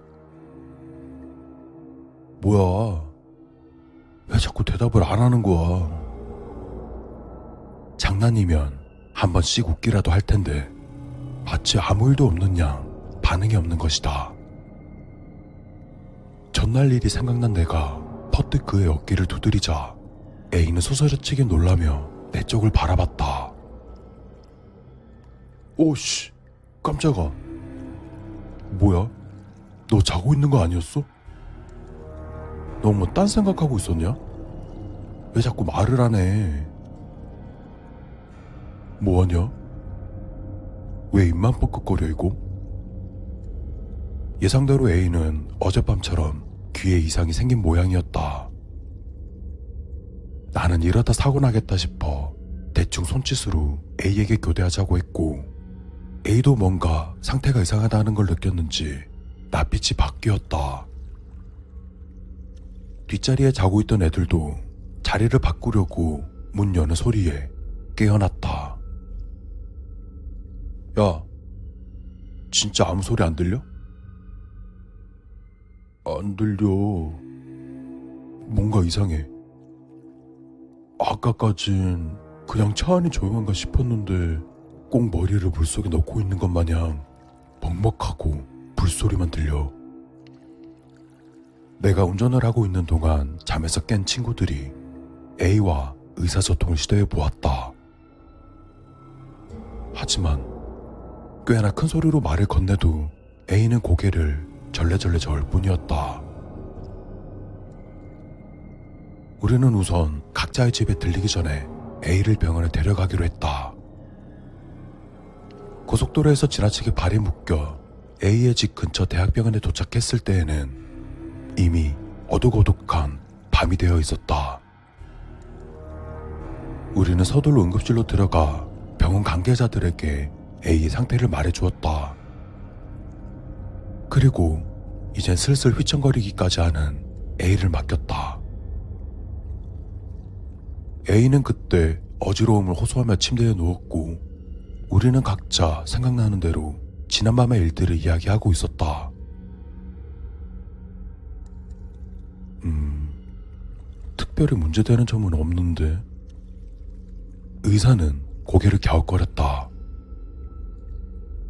정밀 검사를 받았던 A는 아무런 이상이 발견된 것이 없다고 의사는 우리에게 말했다. A는 거기에 더해 MRI까지 들어갔었으나 마찬가지로 신체에는 문제가 없었다. 아무 문제가 없다고요? 네. 혈액 검사도 정상이고 혹시 몰라 CT도 촬영해 봤습니다만 검출되는 게 없었습니다. 일단은 수액 계속 맞춰드리고 우린 우선 A의 부모님께 전화를 드렸다. 연락을 받은 A의 부모님께서는 서둘러 병원으로 바로 오시겠다고 하셨다. 대기할 수 있는 보호자는 한 명뿐인지라 부모님이 오실 때까지는 친구 한 명만 남고 휴가가 이틀 남은 나를 제외한 친구들은 우선 A의 차를 이용해 각자의 집에 데려다 주었다. 그리고 서둘러 도착한 A의 부모님과 이야기를 나누고 우선 오늘은 집으로 돌아가기로 했다. 그리고 그날은 어쩐지 잠이 잘 오지 않았다. 다음날, 난 잠에서 깨자마자 A의 면회를 가보았다. 어? 무슨 문제가 있는 건가? 난 A를 만나볼 수 없었다. A의 어머님은 계곡에서의 일을 몇 번 물어보시고는 당장의 검사로는 아무 이상도 없었다고 하셨다. 다만 어지러움 증상은 아침이 되자 나아졌으나 귀의 문제는 이제 날이 밝아져도 해결이 되질 않아 더 큰 병원으로 옮겨야 하며 안정을 위해 연애는 당분간 힘들겠다고 하시며 찾아오셔서 고맙다고 손을 잡아주셨다. 그 뒤로 며칠간 나도 인터넷을 뒤지거나 이 사람 저 사람들에게 물어도 봤지만 물소리가 들리는 병에 대해서는 전혀 알아낸 바가 없었다. 시민성으로 인한 건가 싶어 도서관을 뒤져 공포증에 대해서도 찾아봤지만 결과는 마찬가지였다. 그렇게 결국 내 휴가는 끝이 나게 되었고 난 회사에 출근을 하게 되었다.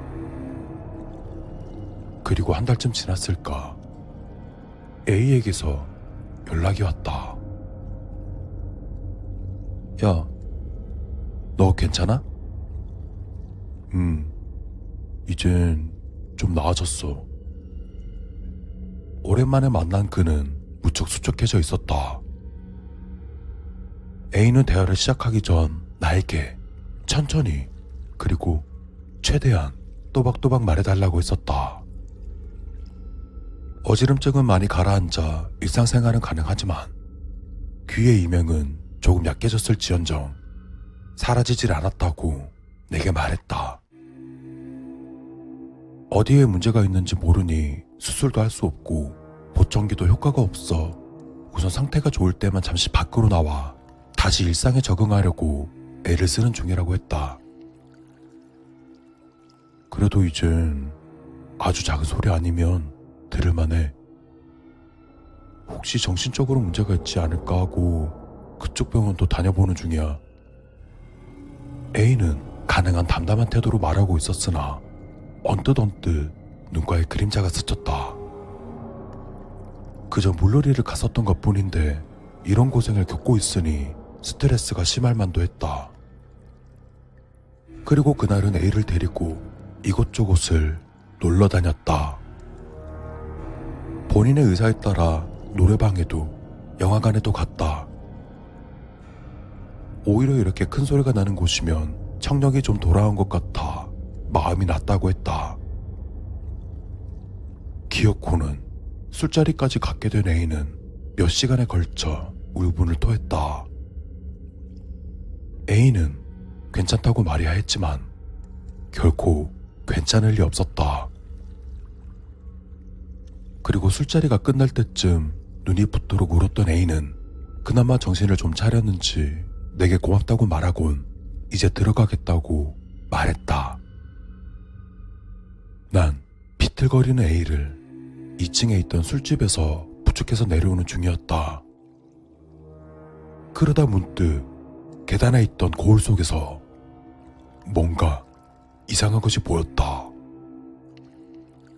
나도 술에 취해 눈앞에 있는 것이 두 개, 세 개로 보이는 상태였지만 아무리 봐도 있을 수 없는 것이 내 눈으로 보이기 시작했다. 바로 창백한 손이었다.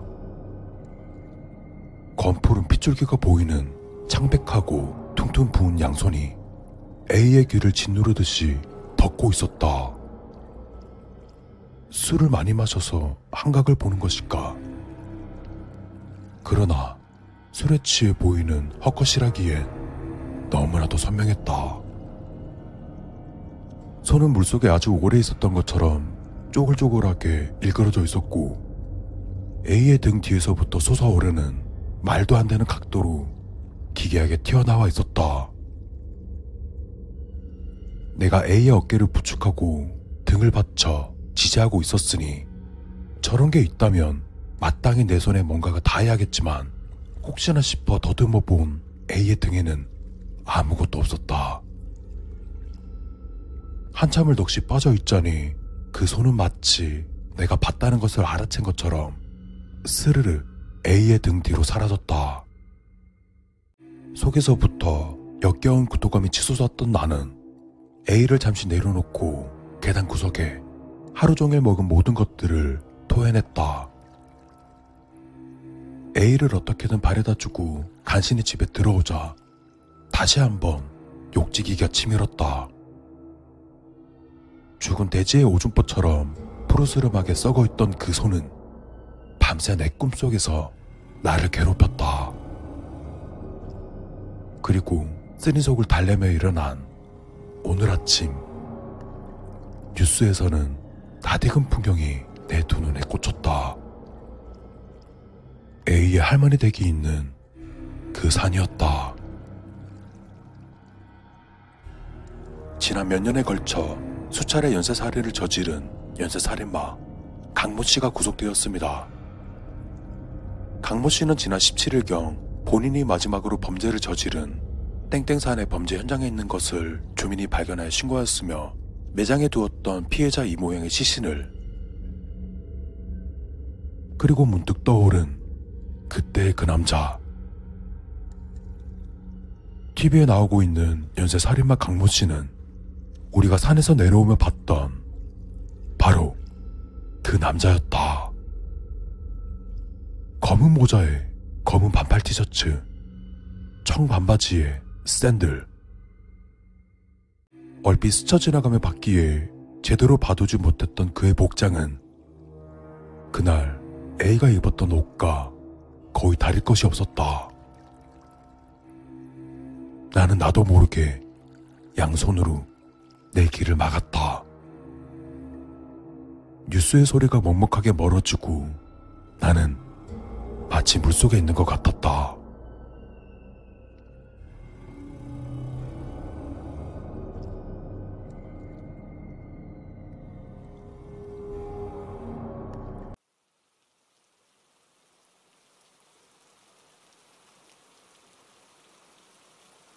엄마, 지금 이 글을 쓰는 이유는 언젠가 그게 후회할 것만 같아 쓰게 되었습니다. 방금 느껴버린 엄마에 대한 슬픔을 글로 적고 싶어졌습니다.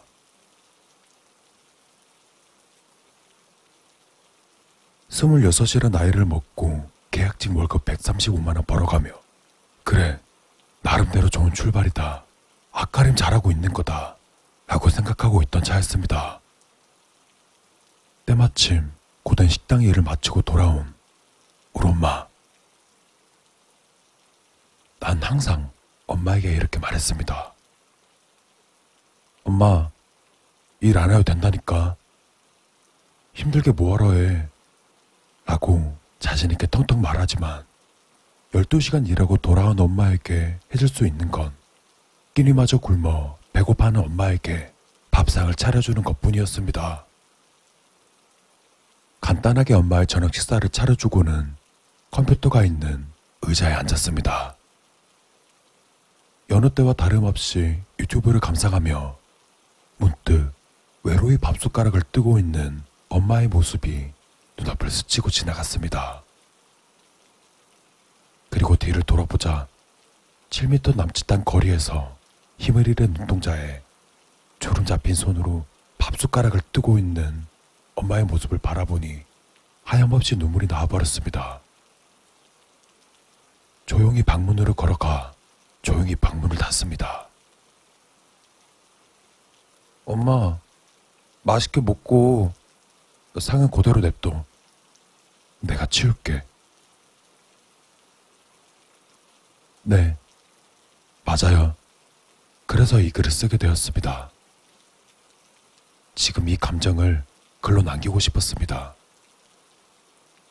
올해로 막기초 수급생활자에서 벗어났고 생활에 조금의 여유가 생긴 참이지만 아빠의 역할까지 소화해내며 네 명의 자식을 먹여 살리는 엄마에게 커다란 존경심과 죄송함이 공존하고 있었습니다. 비교적 최근까지 모두가 한 번쯤은 생각해 본다는 과거로 돌아가고 싶다 라는 말을 밥 먹듯이 했었죠. 그리고 방금 깨달았습니다. 내가 만에 하나 과거로 돌아가는 일이 생긴다면 우리 엄마의 고생이 처음부터 다시 시작된다는 거겠죠? 아, 안 됩니다. 절대 안 될 일입니다. 우스갯소리로 로또 번호를 외우고 있으면 모르겠지만요. 여하튼 이런 생각 자체가 이제는 죄송해지기만 할 뿐입니다. 이런저런 많은 얘기를 쓸 수 있을 거라 생각했는데 글 솜씨가 없다 보니 역시나 안 되나 봅니다. 쥐꼬리만한 월급 135만원. 그중 20만원은 용돈으로 드리지만 그 돈은 한 푼도 쓰시지 않으시고 제 이름으로 된 적금 통장에 넣어주시는 우리 엄마. 엄마, 엄마는 다음 생에 다시 태어나고 싶어? 글쎄, 아직 아무 생각 없는데? 근데 우리 아들 왜 그런 걸 물어본대? 그냥 아들아, 너는?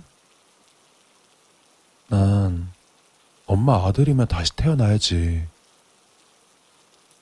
그럼 엄마도 다시 태어나야겠다.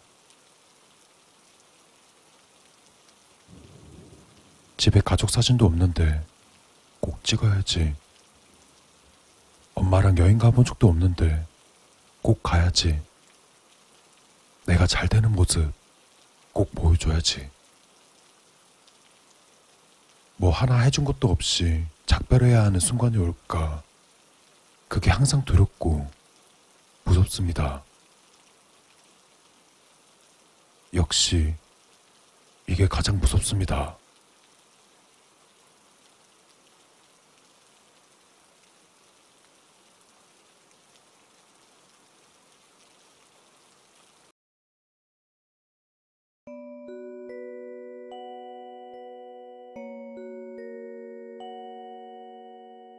딸과 나눈 대화가 몹시도 거슬린다. 아빠, 저 방금 좀비 봤어요. 부엌에서 차를 만들던 중 딸아이가 들어왔다. 뒷문으로 달려온 딸은 어찌나 급했는지 계단을 헛디뎌 넘어질 뻔했다. 나는 펄펄 끓고 있는 주전자를 들어 컵에 부었다. 그래? 아, 진짜예요. 얼굴이 엄청나게 하얗고 엉망이었어요. 엄청 징그러웠다니까요, 아빠. 나는 주전자를 내려놓고 우유를 들었다. 속으로 한숨이 나왔다. 저녁 TV 프로그램 고를 때 더 신중해질 필요가 있어 보였다. 로지는 지난주 내가 워킹데드를 보는 것을 훔쳐봤다. 그때부터 아이 머릿속에는 온통 좀비 생각뿐이다. 아무리 진짜가 아니라고 설명해도 씨알도 먹히지 않았다. 우리 딸, 아빠가 좀비에 대해서 뭐라고 했더라? 컵에서 티백을 꺼내 쓰레기통에 버리며 물었다. 자꾸 좀비 이야기하면 아빠가 엄마한테 혼나요. 근데요, 아빠. 진짜 좀비를 봤다니까요. 그래, 그렇겠지. 하지만 아빠가 어제 뒷마당 정원을 몇 번이나 확인했는데? 로지야, 우리 집은 좀비 청정구역이야. 아, 정원이 아니에요, 아빠. 어? 정원에서 본 게 아니라고요. 컵을 입에 반쯤 가져갔다가 도로 내려놨다. 그리고 로지를 바라봤다.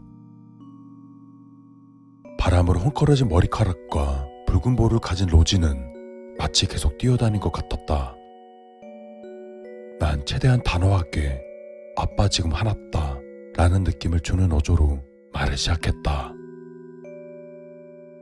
딸, 아빠가 질문 하나 할 거야. 거기에 솔직하게 대답해줘야 된다. 또 바깥 먼 길까지 나가서 놀다 온 거니? 어차피 답을 알았기 때문에 물어볼 필요도 없는 질문이었다.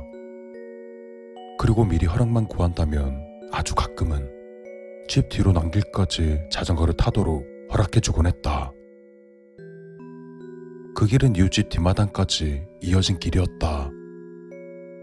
하지만 아이가 갈 수 있는 곳은 거기까지가 전부였다. 안전한 동네이긴 하지만 아무리 조심해도 아직은 위험한 세상이 아닌가.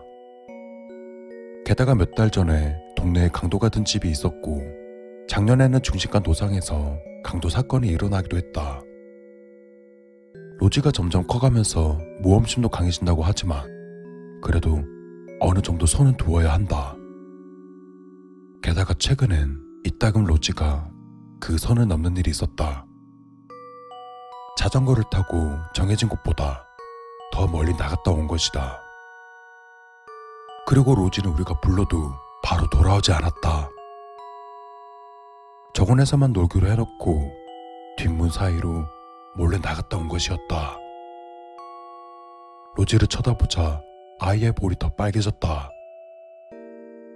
딸은 내 눈을 피해 바닥만 보며 애꿎은 발 뒤꿈치만 바닥에 긁어댔다. 아빠 근데요 진짜 조금만 더 간 것뿐이에요. 아이가 말했다. 진짜요 아빠. 핸더슨 아저씨가 뒷마당에 나와 있길래 아저씨랑 잠깐 이야기한 게 전부예요. 제가 핸더슨 아저씨한테 인사했더니 아저씨가 깜짝 놀랬거든요. 한숨이 나왔다. 그래. 핸더슨 아저씨가 로지가 말한 좀비였구나.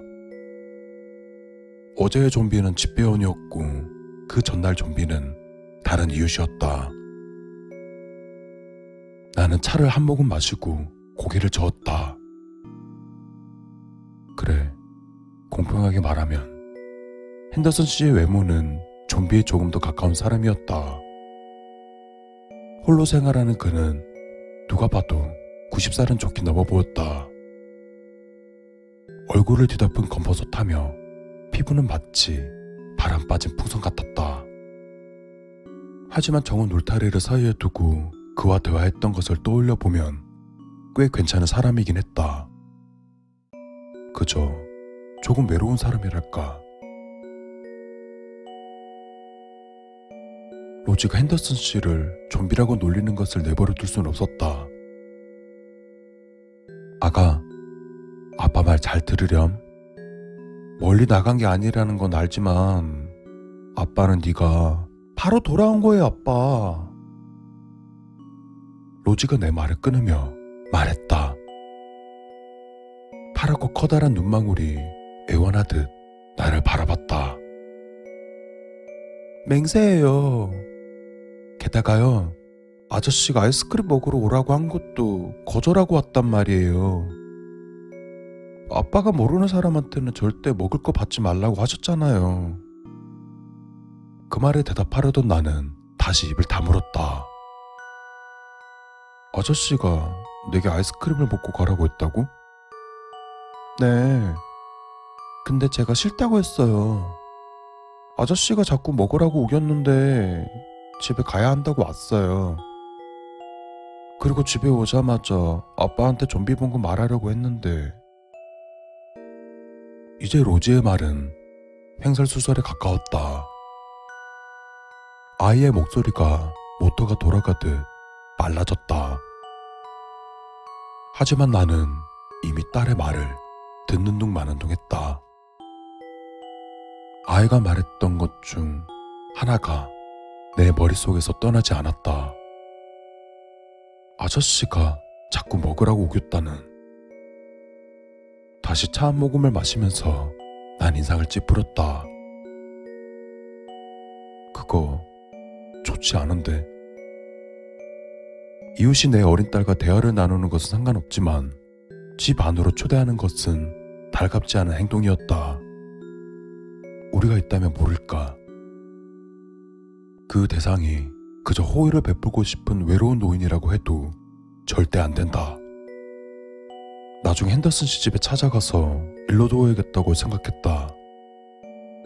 물론 친절하게 하지만 단호하게 말이다. 하지만 결국 그럴 기회는 오지 않았다. 그렇게 마음 먹고 얼마 후 로지가 다른 말을 했기 때문이다. 그 말을 듣는 순간 모든 게 머릿속에서 사라졌다. 핸더슨 씨에게 찾아가 봐야겠다는 생각마저 말이다. 로지의 말을 듣는 순간 나는 뼛속까지 차가워지는 것을 느꼈다.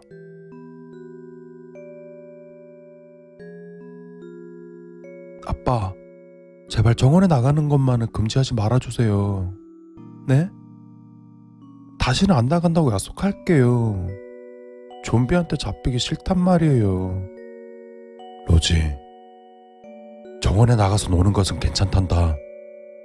하지만 아빠랑 약속 몇 가지만 해주겠니? 일단 사람들을 좀비라고 부르는 것은 이제 그만해야 한다. 핸더슨 아저씨가 많이 늙으셨지만 그렇다고 좀비라고 놀리며 쓰겠니?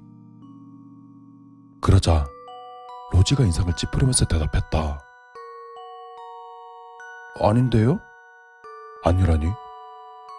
무슨 말이니? 아까 달려와서 핸더슨 아저씨를 좀비라고 부르지 않았니? 아니, 아니에요. 아저씨는 좀비가 아니에요. 핸더슨 아저씨 집에서 보긴 했지만 핸더슨 아저씨는 좀비가 아니었어요. 이해가 안 됐다. 차를 한 모금 더 마시려고 했지만 그냥 내려놨다. 그게 무슨 말이니, 아가? 핸더슨 아저씨 집에서 다른 사람을 봤어? 네, 좀비로 봤어요. 핸더슨 아저씨랑 이야기하는 동안 그게 지하실 작은 창문에 얼굴을 대고 있었어요. 순간 비가 차갑게 느껴졌다. 뭐라고? 진짜 무서웠다니까요. 얼굴이 망가져서 피투성이가 됐는데 입을 벌리고 있었어요. 나한테 소리 지르는 것 같았어요. 그런데 진짜 헷갈리는 게 뭔지 알아요, 아빠? 떨리는 목소리를 억누르며 말했다. 뭐, 뭔데? 아이들도 좀비가 될 수 있는지 몰랐어요. 어른들만 되는 건 줄 알았는데 제가 잘못 알았나 봐요. 왜냐하면 아저씨네 지하실에 있던 좀비는 되게 작은 남자애였거든요.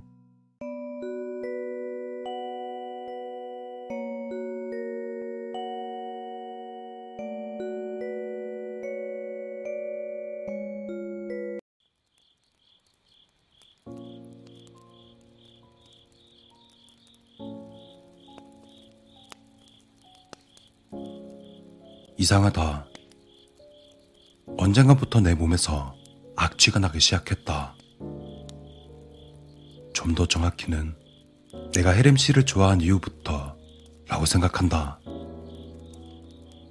평소 결벽증이 있는 나라곤 하지만 냄새에 민감했던 적은 없었다.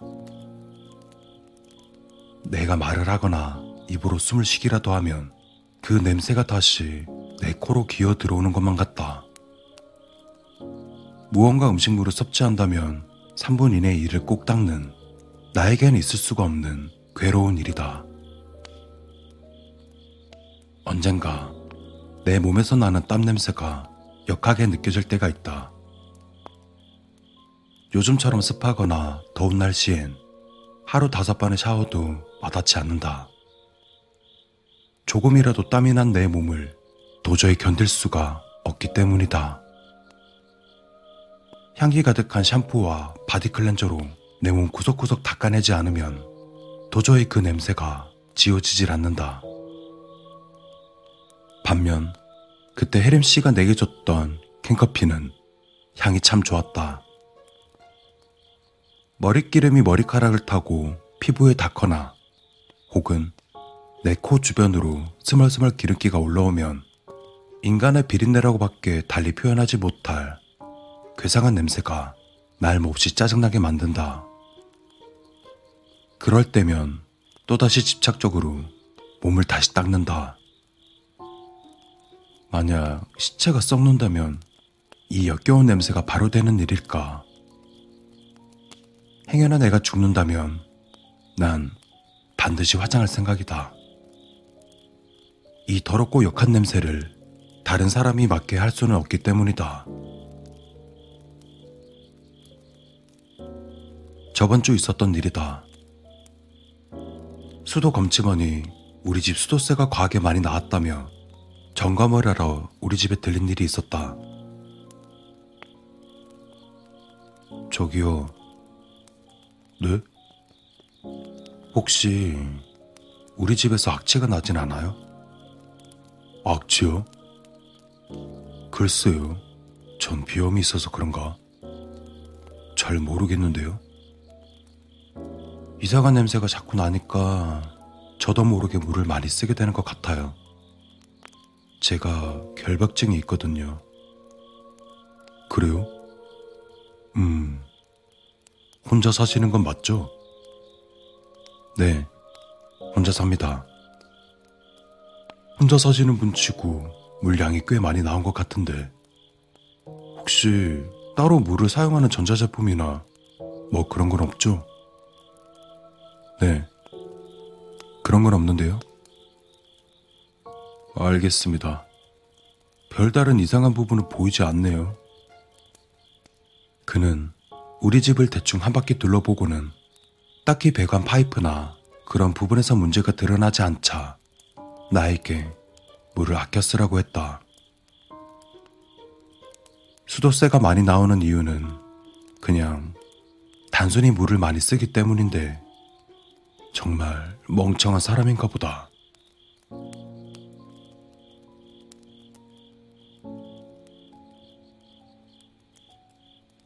가끔씩 혜림 씨 머리에서 나는 샴푸 냄새는 머리가 어지러울 정도로 향기로웠다. 또한 혜림 씨가 며칠이나 입고 있는 옷에서 나는 채취조차 향기로울 때가 있다. 혜림 씨가 겨울철 자주 입는 카키색 외투의 겨드랑이 부분에 코를 파묻고 온종일 킁킁대고 싶다. 그리고 이젠 내 옷이나 속옷에서 나는 냄새조차 매우 역할 때가 있다. 하루에 다섯 번을 샤워하는 나지만 샤워 때마다 속옷을 그렇게 갈아입는데도 냄새가 남아있는 이유를 모르겠다. 몸을 깨끗이 닦았으면 당연히 그 몸에 닿는 의류는 냄새가 나지 않는 게 정상일 텐데 말이다. 참 이해할 수 없는 일이다. 그리고 하루는 가스 검침원이 우리 집에 들렀던 일이 있었다. 그는 가스가 새는 것인지 이상한 냄새가 난다며 주방을 한참이나 서성거렸다. 그럼 그렇지. 분명히 나만 느끼는 악취가 아니었다. 그는 악취의 원인을 찾지 못한 데다 가스비도 딱히 많이 나오질 않자 그는 고개를 갸우뚱하며 그냥 돌아갔다. 악취가 도저히 사라지질 않자 내 방에 있던 향수병을 깨뜨려 바닥에 흩뿌렸다. 코가 맹맹할 정도로 강한 향수 냄새 때문인지 드디어 악취로부터의 해방이라 생각하며 해방감에 젖어 있었지만 10분도 채 되지 않아 악취는 향수의 향기와 뒤섞여 향기롭고 역겨운 더욱 기괴한 냄새로 변질되고 말았다. 그로부터 나흘이 지나자 관리사무소에서 전화가 왔다. 우리 집에서 이상한 냄새가 난다는 바로 옆집의 신고 전화였다. 그래서 난 그 악취가 우리 집이 아닌 이웃집 당신네에게서 나는 냄새인 것 같다고 되려 하를 냈다. 우리 집에선 아무리 생각해도 악취가 날 이유가 없기 때문이다.